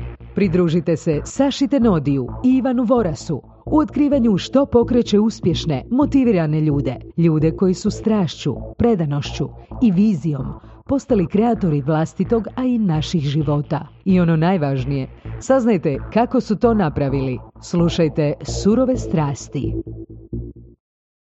E, ki mi je sad palo na pamet kad si pričao o tome da ti dam pristup da pogledaš e, moju analitiku da ćeš reći makni 100, još 61 blog i ostaće mi 4 ili 5. A ne, možda ne bi mogao ništa zaključiti jer nismo, stvari na- jer nismo postavili puno stvari Da, za dodatne ne. Da. Ali, evo, lijepo si me naveo na priču što je zapravo analitika. Ja kažem, kad dođem na neki web, trudim se definirati koji su ciljevi, trudim ih napraviti mjerljivima, Da. Mhm. da onda vidimo kroz vrijeme što klijent treba raditi se- da ostvaruje svoje bolje stva- rezultate. Tu se sad, sad nameće pitanje, mislim, mi kao mali poduzetnici, i mislim da poduzetnici koji slušaju u surove strasti, e, često bivamo zbunjeni. Znači, e, gle, Facebook marketing ti je Mhm. super, e, to moraš raditi, Google AdWords, e, SEO, znači nemoj niš raditi dok nemaš SEO. E, ne valja ti na webu, nema smisla se oglašavati dok ne riješiš ove probleme na webu. Znači, ono, daj nam pokušaj dati svoj subjektivni savjet. Ono, step by step. svega, Svega, Sjećam se jedan dobar prijatelj, klijent, odnosno imao sam sreće da sam u, u karijeri imao partnera, ne samo klijente, a to je druga tema. Dakle, on mi je rekao još bio 10-15 godina kad je radio SEO za jako dobre kampove, mislim, zajedno smo radili webove, rekao je, pa nije taj SEO nikakav problem, on nije uopće rocket science. Samo što imaš 250 stvari o kojima moraš voditi računa. Ne. I ako ti 250 stvari vodiš u istom smjeru, onda rasteš 10 puta bolje nego onaj koji se rasprši naokolo. Tako i ovdje. Ja na- ne volim kad ljudi ono pitaju, pogotovo mladi marketingaši kad u nekim Facebook grupama pitaju ono, jel su vam bolji vodoravni ili okomiti beneri? Veze nema jedno s drugim. Mislim, uopće nema veze da li je on okomiti ili vodoravan. Pitanje je kakva je poruka na njemu i da li ta poruka odgovara tvom webu, što si ti Dobro. obećao. Znači, ne, ne možemo tako. Ili da li, ti, da li ti je bolji Facebook ili ti je bolji Google? Za što? Na kakav način? Tako da kombinacija svega toga je ono što donosi nekakav rezultat. Naravno da ti ako nemaš novaca za auto sa tempomatom, uh, automatskom klimom i nečim ćeš staviti ručnu klimu, ručni mjenjač, uh, znaš, Jel želiš reći da je onda analitika i SEO automatski minjač? ne. Ne, analitika, ana- ne, ne bi sad analitiku i SEO skupa stavljao, ali analitika je kontrolna ploča. Mhm. Znači, bez kontrolne ploče ti ne možeš. Ali Ne možeš, možeš kad postoje, kad postoje zilijardu webova koji nemaju ono analitiku, odnosno koji E nemaju. da, a im, evo, jedan primjer sad, primjer, pričica kojim ja obično završavam svoje edukacije. Znači, ono, Znaš što bi ja rekao možda? Analogija bi mi bila da je analitika uh, GPS. Ne, ne, ne samo GPS. Evo, ne, ne samo Mm, ne GPS. ne bi, ja? Evo, ne. evo, aj možda ću, možeš uspjeti odgovoriti. Znači, imaš situaciju da ljudi pitaju, kaže, šta će mi ta tvoja analitika? Ja, ja znam kako moj web radi. Isto tako, ono, ja imam auto koji je već star, ja mislim, 11 godina, dobro ide ko prvog dana i isto tako ja volim različite pokazivače po njemu i neko će reći, šta će ti to putno računalo, šta tako sve mislim, moj Golf četvorka, on vozi ono ko blesa. Dobro, vozi. I sad u praksi, ajmo reći da imamo u digitalnom marketingu, da imamo situaciju da ti šef kaže, aj molim te, daj mi, ovaj, odnesi ovaj paket do Zadra. Treba od, odnesi kod ovog klijenta, odnesi ga do Zadra, možeš si popiti kavicu, ono uopće nije problem, vrati se, a, evo ti auto, pa dobro. I sad, hipotetski nas dvojica kolega idemo, ja u svom Mhm. Peugeotu, on u Golfu četvorci, putem mora. On je opleo po gasu i dobro, sunčan je dan, lijepo je policiji, sve dobro, došli smo tamo otprilike u isto vrijeme. Sve ok. Sjeli popili kavicu, nema problema. E, negdje oko 5 sati zove gazda, kaže, e, znaš šta, oni naši klijenti iz Švedske prolaze kroz Zagreb danas, doći negdje oko 8 sati, ali baš imaju pitanje za tvoj projekt, jel bi mogo stići ti natrag, ono, doći pa da obaviš ih? Ok, ne znam, probat ću, vidjet ću. I sad, jeli, sjedam natrag u auto, već se tamo negdje oko Svetog Roka ili namrčilo, prođeš Dobro. Sveti Rok, uđeš u Mordor, kiša pada i sad u tom Golfu četvorci u kojem jel, nema klime, ovaj, pokazivač goriva radi do polovice nakon toga padne na dno, počne se sve maglit, e, ne vidiš, nemaš nikakav GPS, ne znaš šta je zatvoreno, šta nije zatvoreno, ali imam ja osjećaj, ja ću opali po gasu pa ću ja što prije stići. E sad ja u svom malom Peugeotu imam GPS koji mi kaže kad bi trebao doći. Povezan je sa stanjem na cesti. Znači, znam gdje su guže, mogu eventualno se rerutat negdje, skrenuti i ono, imam pokazivač isto tako koliko mi je još kilometara ostalo sa trenutnom potrošnjom goriva. Jako bitna stvar. Znači, ako ja stisnem gas, ja ću potrošiti više goriva, možda neću doći do kraja. Ako opustim gas, ja neću doći u 8 nego u 10 na večer. I ja pokušavam balansirati cijelo vrijeme sa budžetom kojeg imam na raspolaganju, što nam obično u marketingu daje budžet na raspolaganje, dam gas dovoljno da bi ja mogao stići u određeno vrijeme na ciljano mjesto sa tim budžetom jer nemam karticu, ne mogu natankat gorivo i tako dalje. To je, ja reći, praktični problem kojeg imamo, odnosno situacije svakodnevno u marketingu. Ovaj drugi je opleo, e, stao je zapravo, nije shvatio da je, ne znam, zatvorena cesta je velika lokva negdje na oko Ogulina, nebitno, i dešava se da tipa oko Karlovca, jeli, ja ga prolazim, on je već mene odavno prošao, ali oko Karlovca ja ga prolazim jer on stoji sa kantom, s kanistarom i pokušava se još natočiti gorivo, nekako žicati jer je ostao bez svega toga i, i tako. Dakle, cijelo vrijeme gledamo u pokazivače da vidim kakva je situacija. Ok, analitika bi zapravo bila ti pokazivači, u principu ne, razlika je... analitika, ovo je alat. Analitika je sljedeće. Zove me šef u neko doba i pita, ok, gdje si, kako si, jel stižeš? Slušaj, negdje sam sad oko Basiljeva. Uh-huh. Sad je uh, ono 6.35, uh, situacija na cesti nije baš bajna, ali ok, sa ovim stanjem goriva ja sam na rotoru negdje u 7.35 i mislim da sam do 8 točno u uredu. Nema problema ako klijent ono, da ih malo zašpreha i 10-15 minuta gore dole tu sam, ali nema problema. Imam goriva za još 200 km, ostalo mi još samo 78 do odredišta, super je, dolazim, nema problema. Ok, šef ima informaciju, da moj performans, znači moja kampanja, ali da to performa kako treba. Ono što se u većini slučajeva i u agencijama koje misle da se bave performansom ili kod ljudi koji se bave performansom, što se dešava? Kako glasi taj razgovor? Šef zove. Kakva je situacija? Di si? Šta je? Pa evo me, vozim 120, vani je 24 stupnja i slušam parni valjak. O, ma nemoj. E, super, sad ću ja reći svojima, e, ovaj moj vozi tamo 120 na sat i bla. Da. Znači vidiš da ljudi gledaju brojke koji su im poznate. Pazi, vozim 120 na sat, mm-hmm. faca sam. Vani su 24 stupnja, u ima temperaturu van. Sluša parni valjak. To su brojke koje najčešće kad se bave ljudi marketingom, digitalnim marketingom, takav tip brojki šalju van. Sinalo ih je toliko, jel? Mm-hmm. Šeralo se toliko. To, to, to, su, to su takozvane vanity metrics. To je nešto što govoriš frendovima mm-hmm. ili konkurenciji kad se nađete u subotu na kavi. To nije nešto na temelju čega ti svoje poslovanje određuješ neke druge brojke, kako mi je trenutna potrošnja, da li ima dovoljno goriva do, do destinacije i kada ću točno doći. Uh-huh. To su stvari na temelju kojih ti voziš, upravljaš svojim marketingom. Analitika je upravljanje tim vozilom uz pomoću brojki. Da ti na kraju znaš hoćeš li doći s tim budžetom u tom vremenu do kraja. To je. Ok, evo ti 100.000 kuna, a, reci nam kaj trebamo napraviti. Znači, nemamo ništa. uh Nemamo ništa. Imamo, znači, proizvod ili uslugu koju prodajemo, ono, kje sve trebamo staviti u taj budžet i na koji način taj, raspored, uh, taj budžet rasporediti? Oho, sve to te ono pitanja ovako i šešira, treba će biti ono koje, koje je niša, uh, koliko je inače izloženost brenda vani, znači što se do sada već radilo, kakav je web, da li treba sve uložiti u web ili ništa u web. Evo, sve, sve u web, dakle, evo 100.000 kuna. Koliko ide, ne, ne, može. Koliko ide na, koliko ide na uh, dizajn, koliko ide na ovoga SEO, koliko ide na analitiku? Uh, podijelimo. Dio, ajmo reći, šestina. Znači imamo dizajn, imamo programiranje, dvije mm. stvari, imamo uh, marketing, mm znači za koje treba uh, odvojiti otprilike isto novaca kao i za development, za dizajn. mm Imamo onda SEO, odnosno kreiranje sadržaja ne samo SEO kao mhm. optimizacija, nego i kreiranje sadržaja za TV. Ok, 200 tisuća kuna. A ne, može se u 100 tisuća nešto napraviti. I imamo analitiku koja može čak i najmanji dio svega toga. mm Sve zavisi. Jer analitika može biti inicijalno postavljanje i kasnije nekakve ono, analize svega toga, a može biti i konstantna edukacija svih uključenih u proces. E, danas smo nešto pričali za jednog klijenta, imali smo sastanak i kao kažu, ah, aha, analitiku ćemo staviti, analitika ide, to jedna stavka. I ja kažem opet, ne možemo reći analitika ide. Mislim, u prijašnjim agencijama sam imao problem jer su mi znali ljudi reći kao niko ne želi kupiti analitiku, kao nema. Ja kažem, pa nije, nisam nikad niti doživio da je iko tražio 3 kila analitike. Nema, analitika nije usluga, usluga koja se eto naručuje kao takva. Analitika ide u sve to.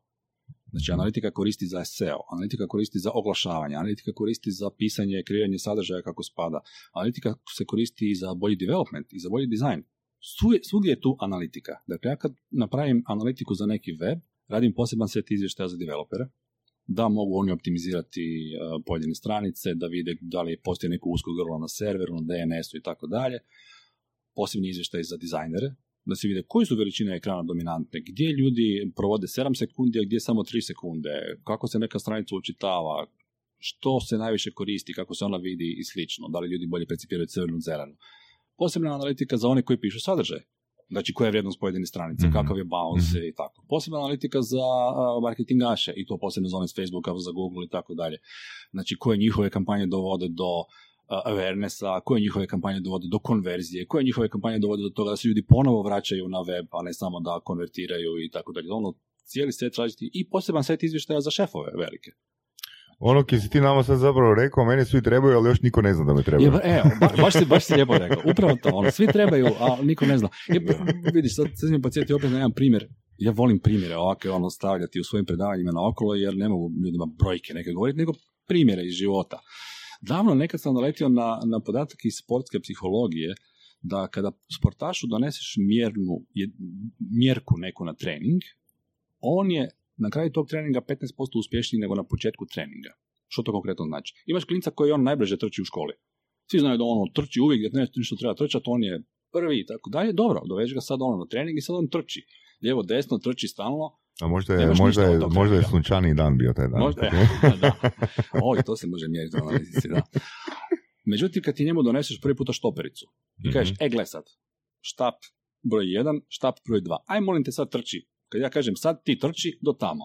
Klikneš, aha, 12,84. Aj se sad vrati pa nešto napravi, klikne, aha, 13,4. Ne, aj sad probaj nešto. Na kraju tog treninga, pokušavajući sa svojim tijelom napraviti nešto drugo, on će biti sigurno uspješniji 15% nego na početku tog treninga. Jer ima neku točnu mjerku i zna da što može sa svojim tijelom napraviti, kako se promijeniti da bude što bolje. Da, da, da. Mislim... Neće biti na svakom treningu 15% uspješnije, ali svaki sportaš mora imati tako nešto. E sad problem je, ako ti recimo štopericu doneseš Blanki Vlašić, ako ti kažeš, e, uskočila si ono dve sekunde, ili malo me staviš, ne znam, metar, pa kažeš, gle, trčiš ono 100 metara. Znam da trčim, ali koliko trčim 100 metara.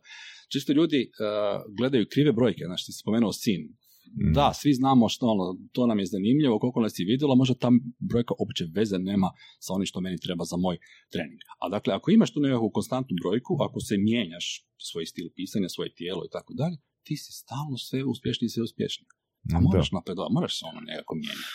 Pa dobro, ali sin je isto dio customer journey. Je, je, je, apsolutno.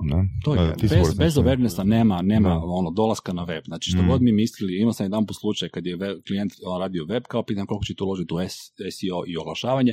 Ma ne, ne, ne treba, kad ono, kad ljudi vide naše cijene, oni će, svi će, svi će, doći odmah, da. Dobro, a kako će vidjeti vaše cijene? E, ma ne, vi, naše usluge su tako super i svi će doći. I nikako ga uvjeri da ono, nema šanse da će oni svi doći trebaš ga nekako obavijestiti da imaš. Da, ne, ne, marketing je onako trošak, u marketing se ne treba ulagati, nego svi će doći. Da. Mislim, super mi je to što si usporedio sa psihologijom. Mislim, pozadnje svega je psihologija. Jel? Jedna stvar je skupljenje podataka. To je ono, acquisition nekakvih informacija, ponašanja. Mislim, čak ne ponašanje, nego ono, doslovno uh, data pointova tipa šta je korisnik napravio gdje je kliknuo ili tako nešto, a sasvim nešto posve drugo interpretacije toga i mhm. još nakon toga još deset puta kompliciranije interpretacije što treba promijeniti, odnosno okay. uh, izvući zaključke iz, iz iz tih podataka ili nešto. I um, mislim da jedan, jedan razlog zašto ljudi to baš i ne vole je baš ta kompleksnost, ili tako. Jer na kraju, znaš, ono, ako mi dođemo od toga da mi sad gledamo je li je button 3 piksela lijevo ili desno, ili je, ne znam, mm ono, banner je malo uži ili širi, ili malo žući ili plavi, lako se izgubiti u svemu tome. je, a ti si na feru tako. Ti vjerojatno znaš kakvi su bili tvoji kolege što se tiče inteligencije, dakle ono, krem de la krem, i mogućnosti objašnjanja što oni rade u životu drugim ljudima, što je mhm. vjerojatno bilo nula. Znaš, kreneš objašnjavati, ja se bavim faktorijelama, ne, ne, nebitno, jednostavno ljudi koji se bave brojkama često nisu u stanju brojke predočiti u priču, da bi ljudima ispričali o čemu se tu to radi. ali ovdje se pričamo o tome da ta priča mora imati nešto konkretno iza sebe. Tako, znači, ima brojke. Ako neko kaže sad, ako promijeniš uh, poslovični button, a Mhm. ako bude plavi imat ćeš 1,5% više kupovina. Znači neko, neko mora biti taj ko će uzeti odgovornost i reći ok, prema ono što smo vidjeli, da još dvije nijanse plave. Pa čak i neće ići tako, nego ću reći probat ćemo dvije nijansi plave, uvijek. Idemo dok ne vidimo da stvar više ne funkcionira. Znači još plavije, plavije, plavije, vratit ćemo se natrag na ono što je najbolje funkcioniralo. Mhm. Dakle, imamo pretpostavku da će biti zeleno bolje, ajmo isprobati. Ne Da. moramo svim pokazati, ali ajmo isprobati. I vrlo brzo ćemo znati da li smo u pravu ili smo u krivu. A što sam htio reći za brojke, ljudi često koji se bave brojkama, dakle, nisu u stanju, ne znaju ispričati priču. To, ok, ono kažem, ljudi od e, riječi nisu ljudi od brojki. Dr- drugačije. I sad Miroslav Varga, kojeg jeli, moramo spomenuti svaki pola sata u podcastu. Da, da, da, da, zadrži fokus, Da, ne, jer on sve epizode sluša, da. Dakle, ja, Kako je on u njima? ja jako volim, ono, jako, jako mi je drag kolega i dugo se znamo i ono, često se družimo. On je za sebe jako lijepo rekao ove godine na jednom Za sebe je Za jako sebe je lijepo rekao. rekao. Kad su ga mladi Da. pitali ono kao šta biste preporučili nama mladim analitičarima, pa je rekao kao nađite si neki svoj fokus. I'm a storyteller. Kao rekao, ja pričam Mm. priče, ja znam pričati priče i to je točno ono što Miroslav Varga radi. Dobro priča priče o brojkama. I ja se trudim ono, biti njegov sljedbenik, odnosno, ok, imamo svaki svoj nekakav put, ali ja se trudim ispričat priče ljudima s tim brojkama. Znači, naučio sam na faksu o ponašanju i kako te neke priče pričati, još nekakav ono drugi moj background scenskog pojavljivanja ima veze s tim kako se pričaju priče. Ja sam sebe uhvatio pred par godina da ja po cijele dane promatram ono svijet oko sebe i neke e, situacije životne ili ono sociološka kretanja i tako dalje pretvaram u brojke, pretvaram u nekakvu priču i pokušavam nešto što se desilo pretvoriti u priču koju ću iskoristiti kad nekom objašnjavam page value, Mhm. kako je vrijednost nekakvog weba. I uspio sam doći do toga da i neki najsloženiji koncepti u analitici ljudima mogu objasniti kroz ono Da. banalne primjere. Hoćete banalne primjere? Apsolutno da. A mislim, to je, to je sam dobro komentiram, to je boljka svakog uh, prezentera koji sebe doživljava profesionalnim prezenterom. Uh, iz, nešto kompleksno objasniti kroz uh, svakidašnju pričicu. Ti jako mora, dobro, moraš dobro, jako, jako dobro poznavati ono, tu materiju da bi nekome... Upravo to. I, Upravo i- zato i- sam i rekao ljude. prezent, Da, da, da. prezenter, da. I treba imati cilj. da. Treba ima, da, nekakav cilj, ono, što ti je cilj tvoje prezentacije kao tako, da. Mhm. Zanimljivo je, vidiš, eh, gospodin Jim Stern, koji je ovaj, doživotni predsjednik eh, Digital Analytics Association of the World, znači svjetske asocijacije, znamo se, družimo se, ok. Uh, pred dva, tri mjeseca kad smo zajedno nastupili u Bratislavi, onda me nakon predavanja pitao, ok, Robert, what did you learn from your presentation today? Što si ti naučio Od danas svoje, od svoje od svoje prezentacije? Ono, bilo mi je jedno od najboljih pitanja. On kaže, ja svak, gospodin ima 65 godina, ja mislim, kaže on, ja na svakom svom predavanju nešto novo naučim o mojoj tematici. Oko ništa drugo, aha, ljudima nije bilo ovo jasno, to ću malo drugačije preformulirati sljedeći put kad budem predavao. I tako, znači ono, učimo svaki dan neke nove stvari. I, i, ono, te stvari iz, iz života pokušavamo onda pretvoriti u nekakvu priču i onda kroz nekakvu zanimljivu priču ljudima ono, neki, neki koncept predstaviti. Evo, dakle, da se vratim, rekao sam onda banalno. Pa no, da. Ono, ima jedno od mojih najboljih predavanja u zadnjih par godina je bilo o, o, o modelima atribucije, odnosno o Čekaj, po ono, kriterijima najboljih predavanja? Po brojkama ili po tvojem osjećaju? po, po mom osjećaju, po osjećaju, po količini umiranja od smijeha u publici, na, za vrijeme preda- po količini otvorenog aplauza na sceni. Da, Da, moramo imati senzore za smijeh. da. Da. Da, ja imam senzor za smijeh odmah na početku, da. Ako budemo stigli pričati o predavanjima, ima nešto o tome. Ljeskometar. Ljeskometar, da. Dakle, ovaj, eh, predavanje o atribuciji u analitici. Dakle, eh, što uzrekuje zapravo kupovinu neku? Jer u analitici uvijek se gleda najčešće koji je taj zadnji touch point da on doveo do kupovine. Znači, u ponedjeljak sam došao preko Facebooka, u srijedu sam došao preko Googlea, u petak sam došao preko newslettera, nešto sam kupio i onda kaže analitika, newsletter je zaslužan za kupovinu. Pa nije, nego je nekako sve zaslužno. I sad imao sam super nekakve primjere o s time kako izlazimo u subotu na večer, cugamo jednu cugu, drugu, ne bili smo, jeli, ne bili završili na konverziji nekoj, jeli? I onda šta se desi ako zamijenimo vodku i piju u krivom smjeru, jeli, padne situacija nema konverzije. Ali dobro, znači imao sam super predavanje, nekoliko primjera te atribucije. Onda sam shvatio prošle godine da ima fenomenalan primjer š- atribucije, a to je gospodin Zlatko Dalić i, i, i Luka Modrić. Dakle, imam fotografiju obično njih dvojice na predavanju. Uh, znate tko su. Imaš, Dakle, imaš dozvolu za korištenje? E, Našao sam na webu, bilo je, mislim, na jutarnjem, ok, ono, free slave, njih dvojica pobjedu. Dakle, oni su skoro osvojili svjetski kup, ali imali su jako uspješne rezultate. E, i ja volim reći da je gospodin Zlatko Dalić našao idealan model atribucije za naše dečke u reprezentaciji. Znači, on je došao, našao je ekipu od 20 ljudi koji se više manje 10 godina poznaju i igraju skupa. Imali su nekoliko izbornika koji su ih vodili. Zlatko Dalić je došao i rasporedio ih na prava mjesta u pravom trenutku. I sad situacija je sljedeća. Svi znamo ko su Leo Messi, ko su Ronaldo i tako dalje. Oni zabijaju golove. I mi možemo reći da oni su najviše zaslužni za davanje golova. Ajmo reći da 30% akcija počinje od golmana. Je li Mhm. golman zaslužan za gol? E Sad, nema tu jednoznačnog odgovora. Znaš, nije i je. Da, Da da. nije bilo golmana, mislim, ne bi bio, ali golman je daleko. Šta ću sad? Golman je recimo Facebook u digitalnom marketingu. Od njega najčešće počinju stvari. I onda neko zna reći, ma kao Facebook mi ništa ne donosi, ili display mi ništa ne donosi. Ne, ne, ne, oni započinju priču. Da nije bilo golmana koji je ispucao loptu tamo negdje. Samo da ne interpretiramo krivo, nije 30% gola od golmana. Da, da, da, da, da, da, tu ok, zaštitimo. nije, nije 30% golova od golmana. Dakle, postoje i različiti ljudi. E sad, da smo mi golmana stavili na poziciju Lea Mesija, a Mesija stavili na gol, ne bi bilo konverzija, ne bi baš bilo golova. A to je ono, hoću staviti prvo Odnosno bi, ali na kontra Na strani. kontra strani bi bilo, tako je.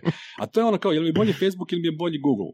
Gdje si stavio Facebook? Jesi ga stavio na početak ili na kraj? Jesi Mhm. Google stavio na početak? Ako krivo staviš, nemaš rezultate. Ako ispravno staviš, dobiješ rezultate. Ako utorak staviš ispravno, u srijedu možda ne možeš jer ti se neko ozlijedio, razbolio se, moraš drugačije rasporediti. Znači, Latko Dalić je upravljao atribucijom svih svojih dečkiju cijelo vrijeme i otkrio je ko je najbolji na kojoj poziciji, odnosno da li je Facebook bolji na prvom mjestu ili na trećem mjestu. Otkrio je svojim strategijom uh, u odnosu na ostale protivnike koji su bili tamo, otkrio je da je Facebook najbolji na trećoj poziciji i onda je Facebook naučio kako da najbolje prikaže oglas koje sadržaje da najbolje pokaže na trećoj poziciji, da bi newsletter na šestoj poziciji svaki puta zakucao gol. Da nije bilo njega na trećoj poziciji. Tako. Zašto je Luka Modrić Dobra najbolji. Je, Zašto je Luka Modrić najbolji igrač svjetskog prvenstva, najbolji igrač ono ikad prošle godine? Zato što je on najviše sudjelovao. Kad je on bio u akciji, golovi su se davali. Nije bio onaj zadnji, znači nije bio taj newsletter, ali ono, kad god je Luka Modrić bio u akciji, to je nekad god, nego on je najzaslužniji za to da je akcija recimo završavala golom. I to je, ajmo reći, objašnjeno atribuiranje u digitalnom marketingu kroz konkretnu situaciju koja se desila sa Zlatkom Dalićem, koji je napokon došao sa strategijom i rasporedio ljude kako treba. Ljudi u digitalnom marketingu pucaju iz svih oružja na iste načine. Stavljaju Facebook ono, kao kad, imate vi djecu, by the way, možete vas dvoje. Da, ja imam, da. Koliko godina ima? 4 i 6. Taman sam mislio, 4 i 6, ili neko igra nogomet. Mm, I znaš kako izgleda, ne, dobro, ali znaš kako otprilike izgledaju treninzi nogometa klinaca od 4 do 6 godina. Ne mislim na roditelja na tribinama, to, to se ježim. Dakle, oni trče tamo gdje je lopta. Svi. Iz jedne i druge momčadi trče tamo gdje je lopta. I cijelo, ako gledaš iz drona gore, cijelo vrijeme ono sva ekipa trči za loptom. Tek kad oni malo sazriju, možeš reći nekome ti mi stani ovdje i nemoj se micati od ove crte, ti stani ovdje, to je početak strategije. Mm. Većina marketinga, digitalnog marketinga je na razini klinci u četvr, s 4 do 6 godina. Trče tamo gdje je lopta, cijelo vrijeme. Mhm. Postižu neke rezultate, ne možeš da se ne postiže, nekakav novac se troši, roji se, de- desi se koji gol, nema problema. Ali malo ko od njih uopće zna da postoji Mhm. strategija i taktika, da ti razrađuješ tako nekakvu strategiju i ti kažeš ne, ne, ne, Facebook će, stani mi na ovu žutu točku i ti ćeš mi onda od mate dodavati peri da bi Messi dao gol. To je ono što digitalci radi cijeli dan. Posao Da. uh, izbornika nogometne reprezentacije je nešto što pravi marketing menadžer radi ono svaki dan. Možda jedno blesavo pitanje. Ajmo uzeti 100 kuna. Mhm. Mm, imam opciju staviti, uh, ne znam, boost post na fejsu. Mhm.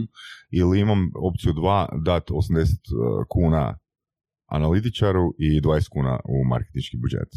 Što bih odabrao? Uf. Dobro, znamo da nije 100 kuna, jer to je malo za bilo šta, ali ne bi davao nikad u jedan kanal. Ili ako je samo nekakav inicijalne verne, zna dao bi 100 kuna za boost post. Bi. Može Ok, se postići. Ono, Nekakav se Da. može postići, ali ako ti ne možeš izmjeriti šta si imao, koji efekt si dobio tih 100 kuna. pa kojiš poantu koju sam htio dao. postići? Znači, nije bitan sad tu iznos. Mhm. ali ono, naravno bitan je, do, ne, do nekog iznosa je bitan. Ako imaš mali budžet, naravno da Mhm. ćeš ga pokušati ono spasiti. Ali recimo, koja bi bila realistična, koji bi bio odnos novca koji bi se Ma ne znam, ali recimo Ne, daj, ne. daj 20 kuna analitičaru da ti posloži nekakvu mjerljivost. Znači, početak, 20, 80. Pa 80 daj za budžet kasnije, vidjet ćemo što se sve skupa radi. Nije cilj da ja kao analitičar budem skuplji od marketinškog budžeta. Da, To, da, to, to naravno, mislim, bez veze. A, I naravno ne trebamo full time raditi svaki dan za frizerski salon, jer isto tako nema potrebe za toliko nekakvim radom. Sve ovisi o tome kako je marketinška ekipa. Ja bez dobrog digitalnog marketinškog tima ne mogu raditi, ne mogu doći do izražaja. Znači, Mm. ako, To je lijepo Da, za spomenuti. Ja obično kao, kako je tebi, kako ti se Trebamo, prodaješ? ro- trebamo Da. Petka dobro graditi oko, oko svega, na, da znamo točno koja je njegova uloga, da mi razumijemo, da slušatelji Pa razumiju. da, da, da, da. Bez, bez marketinškog tima nema analitičara šta raditi. Mislim, kako ću ja sad uh, se dogovoriti sa marketinškim timom na koji način ćemo posložiti strategiju. Znači, Zlatko Mhm, Dalić sa mhm. klincima u četiri, četvrtog osnovne ili četiri godine, je ok, može se lijepo zabavljati, fino će se ono nasmijati sa svima njima, ali ne može doći do izražaja. Nisam ja Zlatko Dalić, da se razumijemo. Ok, ja sam ovaj Petković i Ali, drugi će reći Da, ono kakav se. Znači, treba ti marketinški tim, ali treba ti recimo isto tako i developerski tim da to, te promjene napravi, dizajnerski tim da isto tako napravi te promjene. Pa da? da? oni čak u puno manjoj mjeri, Ko, developeri i, Da, i dizajneri, a recimo, ali dobar marketinški ali dizajner ti treba zapravo. pa da, za ove neke sitne izmjene, uh, da. Da.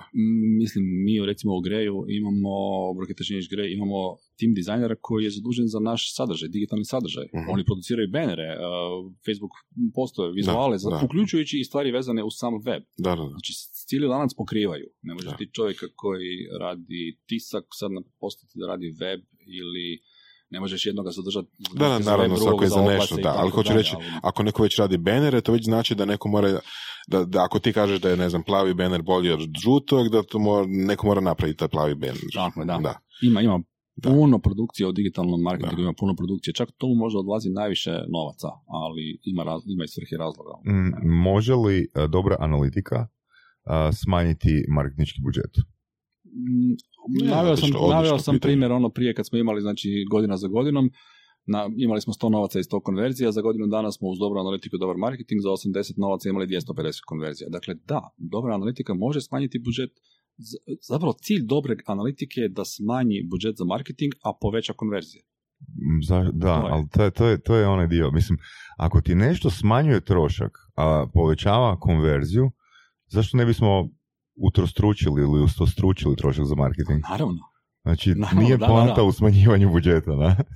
upravo to. Naći mi, nego, ono, nego će me gdje neko... moja kuna uh, vadi van 10 ili 20 ili 30, da? Ja sam jedan od najboljih poslova, kako je započeo ti analitički dio, je baš bio kad su klijenti od uh, mene, odnosno nas, od cijele ekipe koja je radila webove i, i web booking, su upravo zahtijevali to. Dajte mi postavite sustav gdje ja vidim gdje ja ulažem pametno svoje kune. I sjećam se ono, par noći smo ono, probidili rješavajući neke analitičke probleme prije jedno, kažem, deset godina na nekim webovima, uh, jer je klijent rekao, ako ne mogu ja vidjeti gdje trošim svoje novce pametno, ja više neću trošiti, neću imati web, ne želim pucati samo marketingu web, a da ne znam gdje mi se ulažu novci. I tada smo napravili onaj sustav praćenja uh, bookinga na, u različitim hotelima i nakon toga je klijent rekao, pa da, ako ja ovdje uložim 100, a dobijem 150, a ovdje uložim 100, dobijem 20, hm, pa naravno da ću onda 200 uložiti u ovoga prvog, a ovdje možda ništa. Znači, analitika je potrebna upravo to da znamo gdje pametno treba ulagati, koji nam se rezultati pametno vraćaju, kako bismo opet taj u budžetu ulagali ono što donosi rezultate. Jel bi ti rekao za sebe da si opsjednut analitikom? Možda jesam, možda jesam. Prvo Jel sebe onak- analiziram jako puno. Jer analiziraš, jel analiziraš onak, ne znam, najobičniju pojavu negdje, na? Uh, da. Ono, da li si opterećen s tim da ono promatraš ono ponašanje? Nisam, Tipa nisam. ne znam, dođeš u mali kvartovski dućan ili u mali kvartovski kafić i kažeš, e, ova polica bi trebala biti 15 cm desno, To je- gore. Damjan Geber spominjao, da, ta, takav primjer. Ovaj, nisam do tada, ali, ali mogu izmjeriti. Da.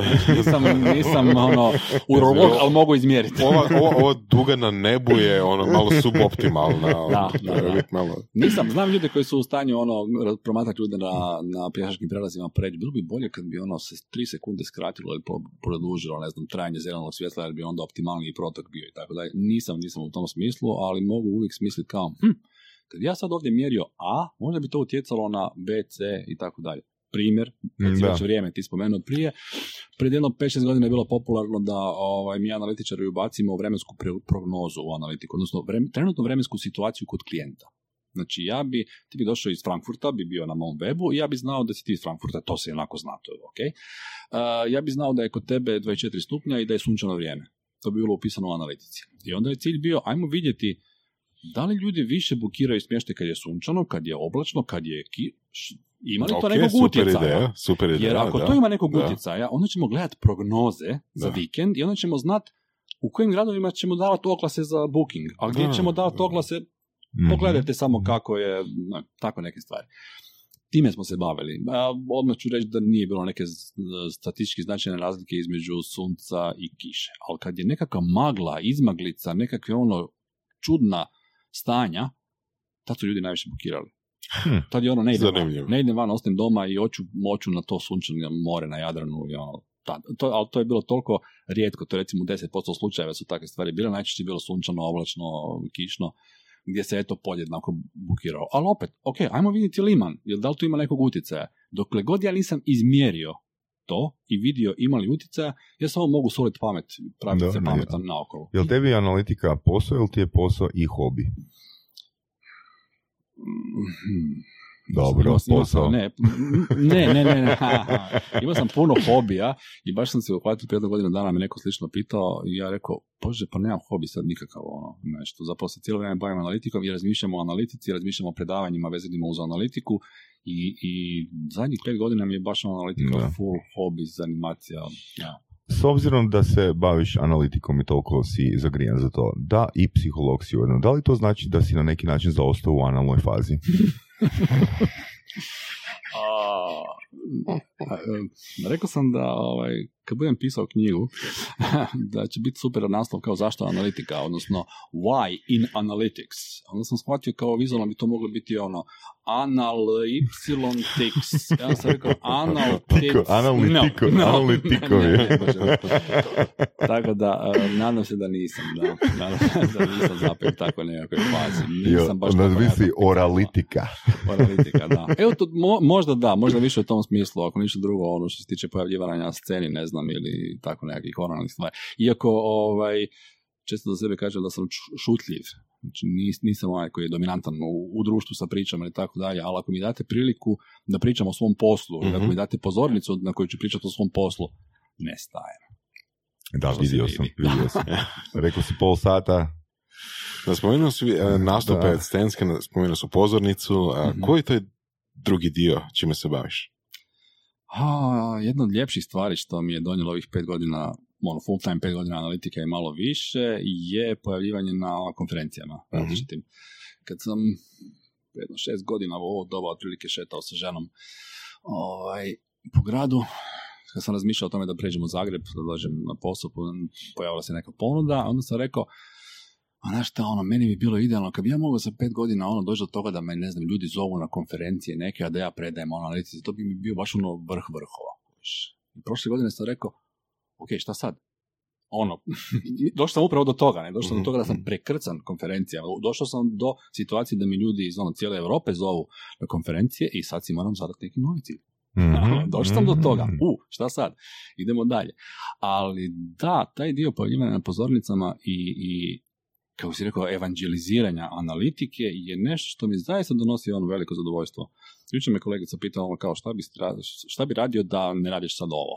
Ja sam rekao ja bi ono napisao knjigu neku super o, O ovome. o ovome i onda bi pričao ljudima naokolo o, o korištenju analitike, ono, trudio bi se promijeniti mindset da počnu malo više koristiti, ne nužno analitiku, ali da digitalni marketing iskoristi na puno bolji način, da si ne troši no- novce uzalud. Tako da, evo, u zadnje vrijeme se pojavljam po pozornicama, predaje po kućama, imamo je po različitim ono, edukacijskim centrima u Hrvatskoj, a, kad je sezona konferencija, dosta na konferencijama, ispalo je da se ljudima sviđa kad ja pričam nešto o analitici, eto, ispada da im je to kao i zanimljivo, ne mogu reći, nisam toliko dobar ko Varga, odnosno tu smo U negdje, čemu? ono, U pivama? ne, u pivama ne mogu, ne mogu. Ve- Večera se trebamo naći, pa neću ni probati mjeriti tako nešto. Ali evo, drago mi je bilo, ovaj, Miroslav Varga je bio prošlo je više od pola sata, ali da smijem ga spomenuti ponovo. Pa, Miroslav Varga je bio jedan od ono, idola mojih koji sam upoznao prvi puta. prije Idola, mla, ti si grupi. Grupi, totalno grupi. Pred 7-8 godina smo se upoznali, ovaj, znao sam za njega još i prije, a on je prvi put vidio na pozornici na jednoj konferenciji gdje sam ja pokušavao nešto pričati o digitalnom marketingu, o analitici, niko nije shvaćao uopće u publici o čemu ja pričam, a bilo je web konferencija, Miroslav Varga je bio u nekim četvrtom redu i ono o, sa ogromnim smješkom na licu i sa širom otvorenim očima je upijao sve što sam ja pričao, ono kao napokon neko priča slične stvari ko i on.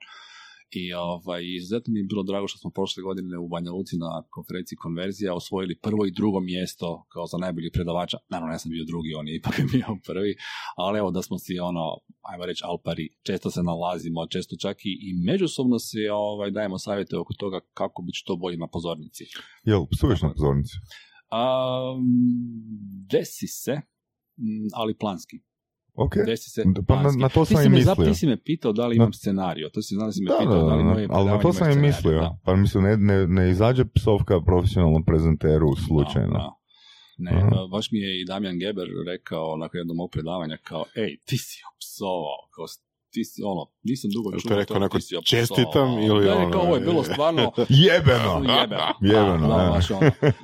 I, I bilo je na, na pravom mjestu. Dakle, ne, ovaj, mislim, koristim, eh, ako je publika... um, Divlja. Ne, ne, ne, ne, ako ne znaju dobru tematiku. Znači, ako nastupam na ajmo reći svjetskom prvenstvu analitike, znači postoji jedna konferencija u Mađarskoj Super Week jedan put godišnji gdje se ono krema svjetske analitike okupi, tamo nema potrebe za psovanjem na predavanjima jer svi poznaju tematiku. Hmm.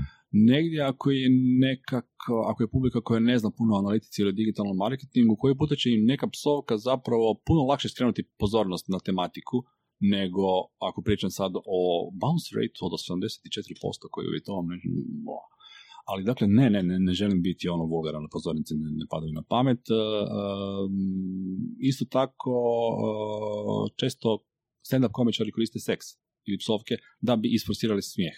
Da bi se ljudi barem tri puta nasmijali, a nakon toga će im prirodno se nastaviti smijati Mm. onome što oni pričaju. I ja se trudim eventualno seks iskoristiti u dobrim pričama da bi ljudi isto tako se nasmijali s dobrim Da. namjerama, da, da, bi, da bi ljudi kroz ono, aha, nije bilo na kraju, popio sam tri pive, popio sam na kraju vodku i kad smo išli nas dvoje, nije bilo konverzije. Mhm. Kao k vragu ta vodka. Jel? Mhm. Znači, u tom smislu on svi se nasmiju kao dobro je, ali dakle, ono, ne pokušavam ići na jeftine načine, baš previše jeftino iskoristiti e, seks ili psovke da bi ljudima objasnio analitiku. Radije onda se sjetim Zlatka Dalića i Luke Modrića pa objasnim na takav način isti koncept. Hmm. Ali, kažem, opet ovisi o razini znanja publike. Um, Čiki, želiš reći ako je razina pa, publi- znanja publike manja da kreneš psovat? Bože. Može biti. um, Kako ne, neočekivano. ne, ne. Ajmo reći da je to uh, vrlo paušalan zaključak za ovo što sam rekao. I dobro, nije, nije loš. Ne, ne, ne. Čak Znaš, si, znaš jak se veli ono u mom kraju, ono, mislim, to mi je sad palo na pamet slušajući tebe, kad si s nekim dobar, onda veliš mi smo si na pas mati. E, da, da, da, da. Ako je buka veća u dvorani, ako ljudi nemaju pozornost nekakvu, onda, onda možda da. Mm. Recimo, uh, Varga, ja se zezamo kao da mjera za uspješnost konferencije, jedna od mjera za uspješnost konferencije je takozvani post-lunch retention rate. Mhm. Koliko ljudi je nakon ručka ostalo Mhm, slušati mhm. predavanja. I onda vrlo često organizatori znaju staviti ili mene ili Vargu nakon ručka, Mhm, Jednog mhm. stave nakon ručka, drugog stave za kraj. To je sad pitanje kako ko. Jer mi znamo razbuditi publiku. Nakon ručka je najteže držati predavanje. Znači ljudi su se najeli, pozornost pada, Mhm. još ako je zatamljena pozornica, trebaš se i kako truditi da ti njih ostaviš budnima. Još ako ćeš pričati o konceptima atribucije i tako dalje, to je užasno teško. U tim trenucima možeš opsovati, Mhm. možeš nešto, nekakve aluzije reći, samo da se oni malo više aktiviraju. U tom ono, slučaju može. Znači, mogu na istoj konferenciji isto predavanje na totalno drugačiji način ispričati ako je bilo u dva i pol popodne ili ako je bilo u šest. Mhm. Znači, i, i na te detalje ovaj, obraćam pozornost kada, kada Super. radim. Imamo još par pitanja za tebe. Pitanje od nepoznatog a, slušatelja. A, vrijedi li u marketingu to da cilj opravdava sredstvo? Odnosno, koja je metrika uspjeha marketinga? A conversion rate, ako bismo gledali, znači postotak ostvarenja cilja nekog weba. Mhm. u digitalnom marketingu, znači ako bismo jednu metriku mogli gledati, a nikad ne gledamo samo jednu, znači onda je to conversion rate, odnosno ostvarenje uh, ciljeva weba. Da bismo došli do toga da bude tako jednostavno, potrebne su i predradnje, potrebno je znati marketing i tako dalje. Ali, E, ali vredi li u marketingu da cilj opravdava da, sve? sve znam, nisam, da, nisam, nisam sad... Ja, čak i generalizirao, pa dobro je spomenuo Vargu, ja bih rekao Varga bi bio Varga bi. kongruentno da. Varga bi, da, svašta pokušao da ostvari cilj o, i vrlo lijepo balansira između sive i crne zone u svemu tome, jako je pozitivan, tako da ono, ostvaruje dobre uspjehe. Hm. Hm. Mo- može se nešto probati i vidjeti da li donosi rezultate, ali ne insistirati na nekakvim ono, lošim cilje, a, lošim sredstvima za nekakav dobar cilj, ne Mm. kako bi to, to rekao. Trebamo voditi računa o tome da taj korisnik kojeg smo mi, kojemu smo nešto napravili, da se on treba ipak vratiti jedanput. Mi Mhm. možemo svima, ono, možemo sve ljude varati neko vrijeme, možemo neke ljude sve vrijeme, ali ne možemo sve ljude sve vrijeme. Tako da, trebamo Ali možemo. neke, ne, ne, baš. Slušaj, um, kako bi netko kome treba analitičar trebao moći razlučiti između, između nekoga tko ima samo teorijsko znanje i nekoga tko ima praktično znanje? Mm. Moram priznati da ne znam analitičar, nema nas puno Mhm. u, u, u regionu, ne znam ljude koji imaju samo teorijsko znanje iz analitike. Evo, uglavnom, e, znam ljude koji već imaju ono, pod prstima neke analitičke alate. A, znam dosta ljudi koji su jako dobri u postavljanju analitike i jako dobri u postavljanju izvještaja, ali još uvijek nisu dovoljno sazreli do toga da mogu raditi nekakve preporuke. Dakle, ajmo reći nekakav četiri stupnja postavljanja analitike postoje. Prvo je setup. To je JavaScript, to je programiranje, to je rad sa developerima i tako dalje. Tu treba imati i tehnički background. Druga stvar je, radimo izvještaje. Govorimo sa developerima, dizajnerima, content, i tako dalje. Neke izvještaje koje bi pomogli svima da budemo bolji. Treća stvar je educiranje klijenta. Da mi vidimo da li ti neki zaključke koji smo mi donijeli uopće odgovaraju za njegovu industriju, za njegove suradnike, za njegov proizvod i tako dalje. Mhm. Tek nakon toga dolaze preporuke za dalje. Konzultacija, aha, moj je predlog sada da vi za sljedeći mjesec dana 3000 kuna uložite u newslettere, a 2000 u Facebook ili obrnuto i tako dalje. Znači Mhm. davanje nekih preporuka za bolje rezultate ili promijenite ovo na webu i tako. Um, kako sam vidio iz prakse po cijeloj Europi, ljudi nakon pet godina bavljenja analitikom dolaze do tog nekakvog stadija, aha, sad mogu biti malo zreli, mogu biti seniori, mogu davati konzultacije drugima koji im zaista podižu vrijednost eh, njihovih Znači da postaneš dobar u analitici treba ti, ajmo reći, jednako vremena kao da završi faks. Za biti dobar u bilo čemu trebati 10.000 sati, jel tako ono bilo ili 100.000 sati? Kako je? Deset. Deset, 10.000 sati, da, da, mislim da je tako i stvar sa web analitikom. Mm, Ajmo reći što si rekao, moraš Koliko je to umjetnost, koliko je to zapravo matematika? Jer kad kažeš to, recimo, ok, jedna stvar je imati čiste nekakve metrike, pa kažeš, ok, um, sto ljudi je kupilo nešto ako je, ako je ne znam, button bio plavi, jel, a Mhm, 150 je kupilo ako je button bio crveni, ok, ili, ili zeleni, nije bitno. Ali a, te preporuke, da li mogu ići iznad toga? Da li mogu ići sad, ok, sad recimo, da kažeš a, odmah na početku, e da, vama treba žuti baton. Pa, mhm. ja zapravo se radije konzultiram sa kolegama dizajnerima oko toga. Što oni misle u ovoj trenutku? Dobro, ok, baton je nevažan. Ne, ne, ne, može biti vezano Da. uz marketing ili vezano uz content. Da. Ok, vi ljudi koji ćete to pisati, što vi mislite sada u ovoj situaciji da bi bilo bolje? Ajmo raz, razmotriti. Ja ću vam onda, Ok. ja ću onda reći, po mom osobnom mišljenju, ljudi su predugo na webu. Skratimo im vrijeme dolaska, pa ćemo imati bolje ciljeve. Kako mislite da bismo mogli pisati da će skrati vrijeme boravka i takve neke stvari? Često te preporuke inicijalno radimo u suradnji sa ljudima koji će kreirati taj sadržaj Ok, a već otprilike znam kako nekako kreiranje tog sadržaja, batona i sličnoga može utjecati na konačni rezultat. Ono što je lijepo u mom poslu je nepredvidljivost. Kod Marka i njegovog frizerskog, njegovog auto servisa je Mhm. funkcioniralo ovo, ali kod Marice i njezinog frizerskog salona to isto funkcionira totalno drugačije. Znači, no, ne možemo to e, napraviti. Ja znam kako ću to izmjeriti i kako ću doći do brojki koje, aha, vidi, kod Marka vrijedi, kod Marice ne vrijedi. Promijenimo kod Marice nešto drugo, pa ću onda kod nje vrijediti nešto drugo. Znači, moja je vještina u tome da pronađem brojke i da dajem savjete na okolo svim suradnicima kako će poboljšati svoj web da bude, da bude što uspješniji. Problem je što to niko ne zna da to postoji. Evo, pitanje je još jedno od nepoznatog slušatelja. Je li istina da analitičari previše pametuju, odnosno da se često ne uspijevaju nametnuti kao netko koga se doživljava dovoljno ozbiljno? I je li to problem samih analitičara ili ljudi koji ignoriraju te izvještaje i brojke? Um, rekao bi da je više program analitičara, mogu se složiti s time, to smo već se dotakli prije kad sam rekao da ljudi koji dobro poznaju brojke zapravo ne znaju napraviti priču od svega toga. I onda znamo zvučati suhoparno i dosadno. Kažem, zato se ja trudim naći zanimljive pričice i zanimljivo ljudima pričati o brojkama kako bi ih zainteresirao za tako nešto i pokazao im što ima smisla na njihovom webu, što nema smisla. Ja mislim da to strastveno radim. Mislim, i sama emisija se zove Surove strasti i, i, i okupiti ljude koji strastveno pričaju o svemu tome. I znam da meni znaju i mlađi dolaziti ili klijenti ono kao super predavanje, pa nije, ne, kako možete ono tako zanimljivo, tako strastveno pričati o svemu tome? Ne znam reći, ja već 15 godina pričam o tome.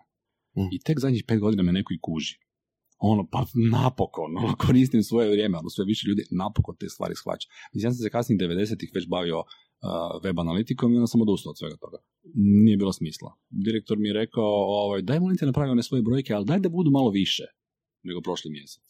Ja sam rekao, ok, evo ti moj potpis, napiši koje god brojke hoćeš. Jer to nije, to nije point, to nije analitika. Tebi koji puta treba da su ti brojke manje da bi vidio da si nešto pogriješio. I onda sam se ono na jedno skoro deset godina maknuo iz analitike i onda me je klijent, odnosno dobar partner u cijeloj priči, klijent me vratio natrag i rekao daj molim te napravi nam to i to na našem webu i bit ćemo super. I nakon što sam napravio to i to na... Klijent mi je kupio knjige iz analitike. Znači, ono, klijent je rekao, mi smo kupili ove knjige iz analitike, mi tu ništa nismo shvatili, ali smo zaključili da bi ti mogao ovo shvatiti. Aj molim te. Mislim da im je to bila najbolja investicija. Znači, dvije knjige su mi poklonili, ja sam se ono, zadubio u te knjige i, i rasturio, napravio mi fenomenalno web na kojem oni i dan danas zarađuju milione mjesečno, eura mislim naravno. I ovaj, fenomenalno, fenomenalna stvar. Gurnuli su me natrag u industriju koja mi je zapravo jako, jako dobra, jako prirodna. Ali da, mi analitičari znamo biti dosadni i znamo ono, ne prenijeti te brojke na nekakav uh, zanimljiv način. Zato se trebamo baviti scenom ja kažem onda ljudima Upravo dođete do toga na, dolazimo. Da. Znači, postoje li uopće scena, odnosno postoji li analytics, uh, za, uh, analytics zajednica na našim prostorima ili u Hrvatskom? Ovako. Uh, Mislim, ono, nije teško biti mm. evanđelista ako si prvi, na? Je, jedini trenutno, šalim se, koliko vas ima? Pre jedno pet godina smo rekli, ono, nas sva trojica, jeli, iz, sa Balkana, Dakle, bio Ivan Rečević iz Beograda, Zorin Radovančević kao ono, najboljih iz, iz Kejpa iz Osijeka, eventualno Bošjan Hozijan iz Ljubljane i ja, ono, troje, četvro ljudi koji se nešto bavi analitikom, ostali nisu postojali. Trenutno imamo jako dobru Facebook grupu koja se zove GA Creation Talk, kao, zapravo izgleda kao varijabla u Google Analyticsu, malo je geeky naziv, ali kao na hrvatskom pričamo o analitici, GA i Google Analytics. Imamo tu grupu koja broji par stotina članova i u Beogradu postoji Facebook grupa Web Analytics zajednica. Ono, dijelimo se zajedno, u tim grupama. Tako da postoji nešto ljudi koji se sve više zanimaju za taj analytics, postoji ljudi koji u praksi to dosta dobro rade. Čak i na svjetskoj razini baš nema jako puno ljudi koji se bave analitikom ovog tipa. Kažem, postoji svjetsko prvenstvo u analitici, odnosno konferencija Super Week, koja se koncem siječnja svake godine održava na vrh brda u Mađarskoj, to je ono, pazi, koncept. Navrh brdo u Mađarskoj, to je početak dobrog vica. dakle, tamo se okupi jedno 200 tinjaka analitičara i onda mi tjedan dana pričamo o analitici. Ono, zatvorili su nas na vrh brda, gdje se ne možemo maknuti uopće da možemo na miru pričati, nas 200 o, o analitici. Ko karantena, ne? Ko karantena, da neka, da. da. Ja sam svoje predavanje na Super prije dvije godine završio, ono, ljudi moji, ako ne budete jasni, jednostavni u svojim prezentacijama, mislim, desit će vam se da ćete završiti ono navrš brda sa 200 ljudi koji samo vas razumiju i niko drugi vas na svijetu ne razumije, a to je pretty much a definition of a mental, mental institution, right? Tako da, da sad sam htio tebi nešto reći, završiti misao za ovo zadnje, ali eto, isparilo. Ali dakle, nema nas, uh, nema nas puno, ima nas sad sve više. Na, baš na tom Super Weeku se pojavilo dosta mladih ljudi, recimo 32-33 godine, koji su već 5 godina u analitici duboko i oni su sad već seniori, bave, bave se analitikom žestoko, rade lude stvari i sad su došli na razinu da počinju lagano predavati, da počinju učiti kako se uopće e, drže nekakve prezentacije i drago mi je, drago mi je da ih ima sve više, nadam se da će sljedeći godinu doći još sto. E, pa sam toga ja napravio recimo jedan, jednu seriju predavanja koja se zove e, kako prezentirati brojke na, na zanimljiv način. Znači baš sam na jednoj analitičkoj konferenciji u Bratislavi pred par mjeseci, Measure Camp, uh-huh. konferencija, ja sam radio workshop baš ono kako prezentirati brojke na zanimljiv način. Da ono, počnem ljudima objašnjavati koliko je bitan storytelling, koliko je bitno znati uopće, ne samo ispričati. Bilo je nego- sedam patuljaka. Ma, da, mislim, i od toga kako se pojaviti na sceni. Uh, ne znam, ono, tipa, ne znam da li znate ti držiš predavanja, ali ja kad idem na predavanje, ja si u čašu vode kapnem par kapi limuna. Jer voda sa limunom, ne jana s limunom i tako nešto, nego voda sa par kapi limuna ti optimalno osvježava usta. Ako se natankaš samo vodom, usta će ti biti suha. Dobro, ali ti si možeš govoriti Pavlo, Pavlo, Pavlo. Pavo, hoćeš. pa će biti, da, da, da. tako je. Uglavnom imamo ti predavanja, imamo jako puno ti nekih sitnica kako uopće se pojaviti na sceni, ali meni je isto tako i priprema predavanja izuzetno, izuzetno bitna. Ja kad, uh, kad me neko zove na konferenciju, ja priplašim organizatore jer im pošaljem listu od mojih negdje 30 pitanja na koje trebaju odgovoriti za konferenciju.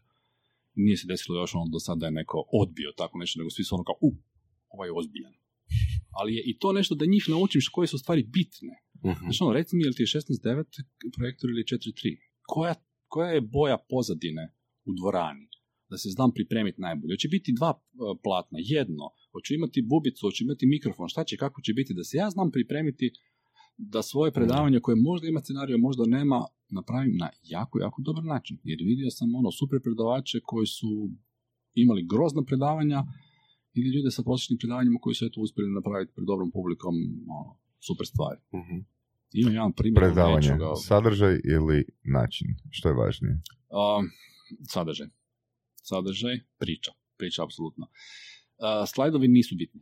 Mhm. Znači, ja rado svoje slajdove dijelim sa predavanja, ono kad me pitaju na konferenciji, ja dijelim. Jer slajdovi moji, bez da si bio na predavanju, mm, znači ti 30% cijele priče. Golman, Pričaš. Golman slajdovi, Golman ne? slajdovi, da, da, Golman slajdovi.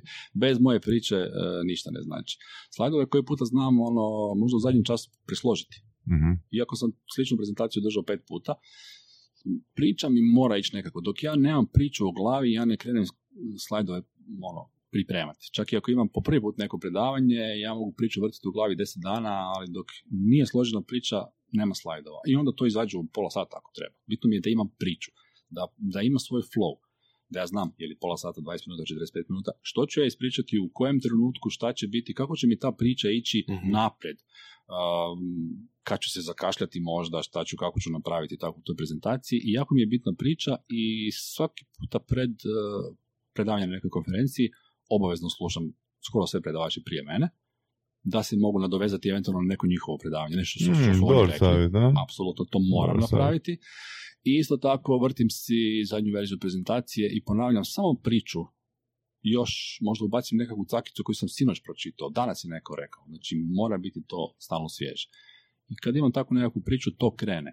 U prvih pet minuta prezentacije ja ne znam kako će ona biti do kraja. Dakle, ja u prvih pet minuta odlučujem kakva će moja prezentacija biti. Ovisno o tome da vidim publiku ili ne vidim publiku, jesam povišenom, nisam, tako da je, kolika je njihova razina znanja uopće. Znači, moram nešto reći, možda ih nasmijati, moram vidjeti po njihovim ono, ili nekakvim sitnim de- detaljima mogu ovaj, zaključiti koliko me oni prate, koliko su budni sada, koliko oni znaju o tome što ja pričam i do koje razine onda ja mogu ići. Hoćemo onda ići karikirati pa ćemo završiti sa psovkama ili ćemo ići od sitne tehničke detalje bounce rate odnosno na nešto. Znači u pet minuta odlučujem koji je smjer prezentacije. držanje, držanje okvira vremenskog u prezentacijama dane. Sad moja žena umira od smijeha. koja je um, pratila od par stotina mojih nastupa, ona je par stotina manje deset nastupa pratila. Dakle, nek, u, uglavnom se trudim držati okvira, što mi teško uspjeva. Nekad sam probio sve okvire, definitivno, a u zadnjih dvije godine se trudim biti po mogućnosti u minutu, točan, ako je moguće, ali zato što tražim od uh, organizatora da nam definiraju vremenski okvir, koja je razina znanja publike, da imamo štopericu, da imamo neki timer ispred, e, ili barem da imamo osobu koja će reći 10 minuta, koja će dignuti znak 10 minuta i koja će dignuti znak 5 minuta. Mhm. Ne neko ko će reći 2 minute, Da, jer to je gotovo. da, da, da. Ali za 10 minuta, aha, ok, sad idem prema završetku, 5 minuta, aha, sad smo još tu negdje. Ako imamo čak ono timer koji cijelo vrijeme odbroja do, Mhm. do kraja, super, jer onda možeš bolje svoju e, prezentaciju cijelo vrijeme prilagođavati nečemu. Ako neko nešto napomene iz publike ili neko nešto pita, što često potičem, prezentacija može tići u sasvim krivom smjeru. Ne u krivom, nego u drugom smjeru od koji je Mhm. planirano. Ja obično ljudima na predavanjima kažem, radije da mi jednu stvar koja vas zanima ono obradimo do kraja, pa pet stvari ne dotaknemo uopće, nego da mi sve ono površno obradimo. Ono, ajmo jednu stvar, pa dobro.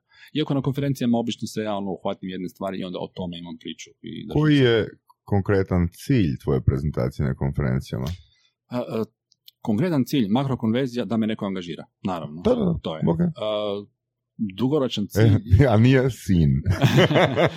Ma ono, let's face it, je. Yeah. Nisam rekao da me angažira za šta? Da li za analitiku ili za sudjelovanje na sljedećoj konferenciji? cilj je educirati uh, kompletno tržište. Znači, E, cilj je to educirati, neopipljivo, da, educirati klijente, educirati konkurenciju uh, i ono, sve kolege koji rade. Cilj ih je što bolje educirati. Jer ako svi u lancu znaju više, onda će ja dobivati kvalitetnije poslove. Meni su znali pitati, pa zašto ti konkurenciju ono učiš da radi tvoj posao? Pa zato što ako ih naučim da rade osnovne poslove, oni će raditi te osnovne poslove umjesto mene, ja ću dobivati onda ove složenije poslove. Klijenti će više znati, klijenti će pitati pametnija pitanja. Ti si bio na mojoj prezentaciji gdje sam ja pokazivao kako zapravo korištenjem CRM-a možemo vidjeti da li nam Facebook prodaje više servisa u offline, servisa automobila ili promjene guma Mhm. automobila. On, takav koncept sam pričao, gdje veliki dio ljudi u publici uopće nije znao da tako nešto postoji. Znači, kako možeš izmjeriti da li ti Facebook donosi u servisu do promjene guma ili do promjene filtera ulja? Ja mogu takve neke stvari izmijeniti. I sad, meni se zna desiti da mi klijenti na- nakon godinu dana od mog predavanja dođu i kažu, e, sjećaš se ono kad si predavao, e, mi bismo sad to probali. Oni su sad spremni tek početi probati takve neke stvari. Znači, meni je cilj da ih ono razbucam, da ih educiram kako bi zapravo nam svima Za, bilo kako bi zapravo za pet godina imali sve više posla Pa analitičara. da, da, je, Customer je. journey Ono, za dugoročno. analitičara. Mm, stvarno, stvarno Ok, dugačak, da. čisto onak, ono razmišljanje tvoje, ko će tržištu za 15 godina biti potrebniji, e, ti ili Geber? Obojica zajedno, Hm? a obojica i to zajedno. Znači, Geber, arhitekt. Da, da. ne- da. Nas dvojica Ne, zajedno. u smislu, mislim na pametni prostor, na, na analitiku toga, znaš? Ne, ne, ali to ti kažem. Nas dvojica Ok. za, odvojeno jedno od drugog ne, ali baš nas dvojica zajedno Mhm. ćemo biti zapravo Dobro, najpotrebniji ovo ti je bilo malo priči. gej, ali dobro. Ovoga. Dobro, a ipak, mislim, Damjan je zgodan. a, ti ili a, Bruketa i Nikola? A pa opet se nekako nadopunjujemo. Mislim, uh, oni su ono dizajneri, komunikatori u cijeloj priči, ja sam tu nekakav analitičar. Mm, Kad si već njih spomenuo, mislim da su oni jedni od rijetkih koji su uspjeli shvatiti, odnosno shvaćaju koja je, uh, zašto je analitika bitna u njihovom poslu, koliko je bitno uh, analitiku sljubiti sa komunikacijama. Ono što sam govorio na početku, ili agencije viču na svoje kupce ili, ili brendovi viču svojim kupcima ako smo, u, ako smo u internetu uveli dvosmjernu komunikaciju, ako mjerimo što nam ljudi pričaju. Mislim, ti ja pričamo sad, odnosno pričamo svi skupa i gledamo se. I ti naravno meni postavljaš pitanje ovisno o tome što sam ja sad rekao, kako sam ja lice složio i tako dalje. Upijaš povratnu informaciju da bi mi dao sljedeće, ono, da, da bismo komunicirali, razgovarali. Da ti mene ne slušaš i ne gledaš, nego samo vrtiš neku svoju priču, ne bi taj razgovor bio nekakav, ti bi vodi- vo- vodio vodu na svoj mlin, ja ne bi bio zadovoljan s našim razgovorom i ne bi preporučio nikoga da dođe ovdje Mhm. ajmo reći, klasični pristup. Ako ti loviš moje povratne informacije, ti si naučio koje metrike treba na koji način interpretirati i vodiš cijelu svoju komunikacijsku priču prema tome da te se preporuči, da, da ljudi vama dolaze u emisiju, da ja budem zadovoljan, da svi budemo zadovoljni, da nismo depresivni nakon ovako nekog razgovora. I to je ono što agencije poput Bruke Težinić, odnosno oni su shvatili, trebaju nam te nekakve povratne informacije od naših brendova da bismo shvatili da li mi dobro komuniciramo, ne komuniciramo dobro, što mi trebamo izmijeniti u našim komunikacijskim strategijama da odgovaramo potrebama tog brenda i da kupci budu zadovoljni, da, da se vraćaju. To je zapravo nekakav point integracije online na offline. Vidiš kak dobar sales, ono sve upakiraš fino. Jer recimo Varga bi tu rekao, i Geber je čak rekao, i Bruketa je čak rekao, da vjerojatno za 15 godina ili 20 godina ta usluga neće postojati. Možda neće, da, možda neće postojati uh, Znaš, jel, ali Da. ono što želim reći, mislim, Varga, Varga kaže ono vrlo vjerojatno za 10-15 godina, m, ono, Google će imati takve algoritme da ćeš ti samo reći 1000 dolara i slično kao na Facebook boost post, ali to će biti ono Mhm. prilično optimizirana a, kampanja. njegov dio posla, da, trenutni njegov dio Da. Će biti zanimljiv. Čisto da ga, spo, čisto da, ga spomenemo, da, da ostane Ali fokus. pazi ovako, sama analitika, t- ti si me ovaj, pitao prije za a, koji su analitičari, jesu geekovi, kako su, šta su. Već sama analitika, e, web analitičari, data analyst, nisu samo analitičari. Digitalna analitika se dijeli na, ajmo reći, data engineers, to su oni koji izvlače iz ne... Prvo- Prvo data scientist, onaj koji stvara neke algoritme na temelju brojke koje negdje dolaze. Data engineer, onaj koji se trudi najkvalitetnije prikupiti brojke. A onda postoji data analyst, onaj koji iz toga što je dobiveno zapravo radi nekakve preporuke ljudima dalje. Znači, sam web analitičar se već ono raslojio. Mislim, ja kad sam se počeo baviti webom, ja sam bio webmaster. To je profesija koja više ne postoji. Nekad je jedna osoba radila web, ne, nema šanse da to sada tako neko radi. Tako da se i sama analitika ono raslojava. Biće tu subspecijalnosti pojedinih. A što se tiče, ne znam, oglašavanja, bit će tu jako, jako puno algoritama koji će nas zamijeniti, ali to je super u cijeloj priči. To je jako, jako dobro jer ćemo Jer se... će neko trebati e, to interpretirati. Tako je, tako je. Ma, e, trebat ćemo se baviti strategijom. Uh, Ilija Brajković, ajde još nekog spomenemo, Ilija Brajković je ono, dobro, mislim, to je čak u vašem podcastu. rekao, Točno, kao i moramo spomenuti Iliju. Ilija je preporučitelj, nije preporučitelj A. Damjan, Ilija nego Ilija je da. preporučitelj. Evo, Ilija je- prosti Ilija. Mislim da je Ilija spomenuo kao ono, kočijaši su nekad ostali bez posla, jeli, kad je došao Da. auto. I šta sad kočijaši rade? Voze Uber. To je, promijenilo se ono, došlo je do nekakvog shifta. E, Ljude je strah tehnologije, ljude je strah analitike, sad ćemo, naš će zamijeniti roboti. Mislim, ono, ako si zamjenjiv sada, ono, šta radiš zapravo sa svojim životom? Zašto se ti sam ne mijenjaš? Imam jedan opet primjer, opet priča, opet primjer dobar. Dakle, ono, moja baka je, ajmo reći, prala rublje na, potoku nekom, ono, u selu prije, ne znam, 70-80 godina. Jel, uzela bi jedan komad rublja pa bi ga išefljala šta veći i stavila sa strane. I kako je koji komad rublja išao, tako je ona to prala. Na kraju dana je li oprala sve, sve rublje. Onda su došli ono veš mašine. Jel. I šta sad moja supruga radi kad ja donesem u petak gomilu robe? Ona ima robota, znači nisu roboti u našem kućanstvu zadnjih pet godina. Ona ima robota kojeg imamo već 50 godina u kućanstvu i ona razrađuje strategiju za tog robota. Ona kaže, aha, tu mi je plavo na 40, ovdje mi je bijelo na 70, to je razrada strategije za robota koji će to najbolje oprati. Ako pomiješamo sve, stavimo u istu mašinu, pa nećemo imati baš najbolji rezultat. Ako ne znamo da postoji strategija da se odvaja bijelo od šarenog od 40, 90 i tako dalje, mi ćemo zapravo imati neke rezultate koji su a ta kampanja mi baš ne ide, ma taj Facebook mi baš ne donosi rezultate, gle kad izvuče majicu, ona mi je sva šarena, nije to baš nešto, najbolje su one stare, provjerene metode i tako. Dakle, mi ćemo se baviti strategijama, koje ne moraju biti sad ono da treba doktorati iz nuklearne fizike da tako nešto radiš, nego jednostavno ćemo se baviti pametnim poslovima. I ono, štedit ćemo si vrijeme, mislim, to je utopija, štedit ćemo si vrijeme. Imat ćemo, više ćemo vremena trošiti na različite strategije za sve i svašta. Ili na to da se družimo u mentalnoj ustanovi s 200 Za ljudi 200 koji, koji da. razmišljaju slično kao mi na, u našoj niši. Da, da, da, baš tako. E, Petko, fakat ti hvala puno na tvom Hvala, vremenu. da. Baš ovoga interesantan razgovor i fakat želimo ti da budeš e, evangelist analitiksa i dalje uz e, kvalitetan storytelling koji imaš. E, hvala, hvala, nek se ostvari. Slušali ste podcast Surove strasti.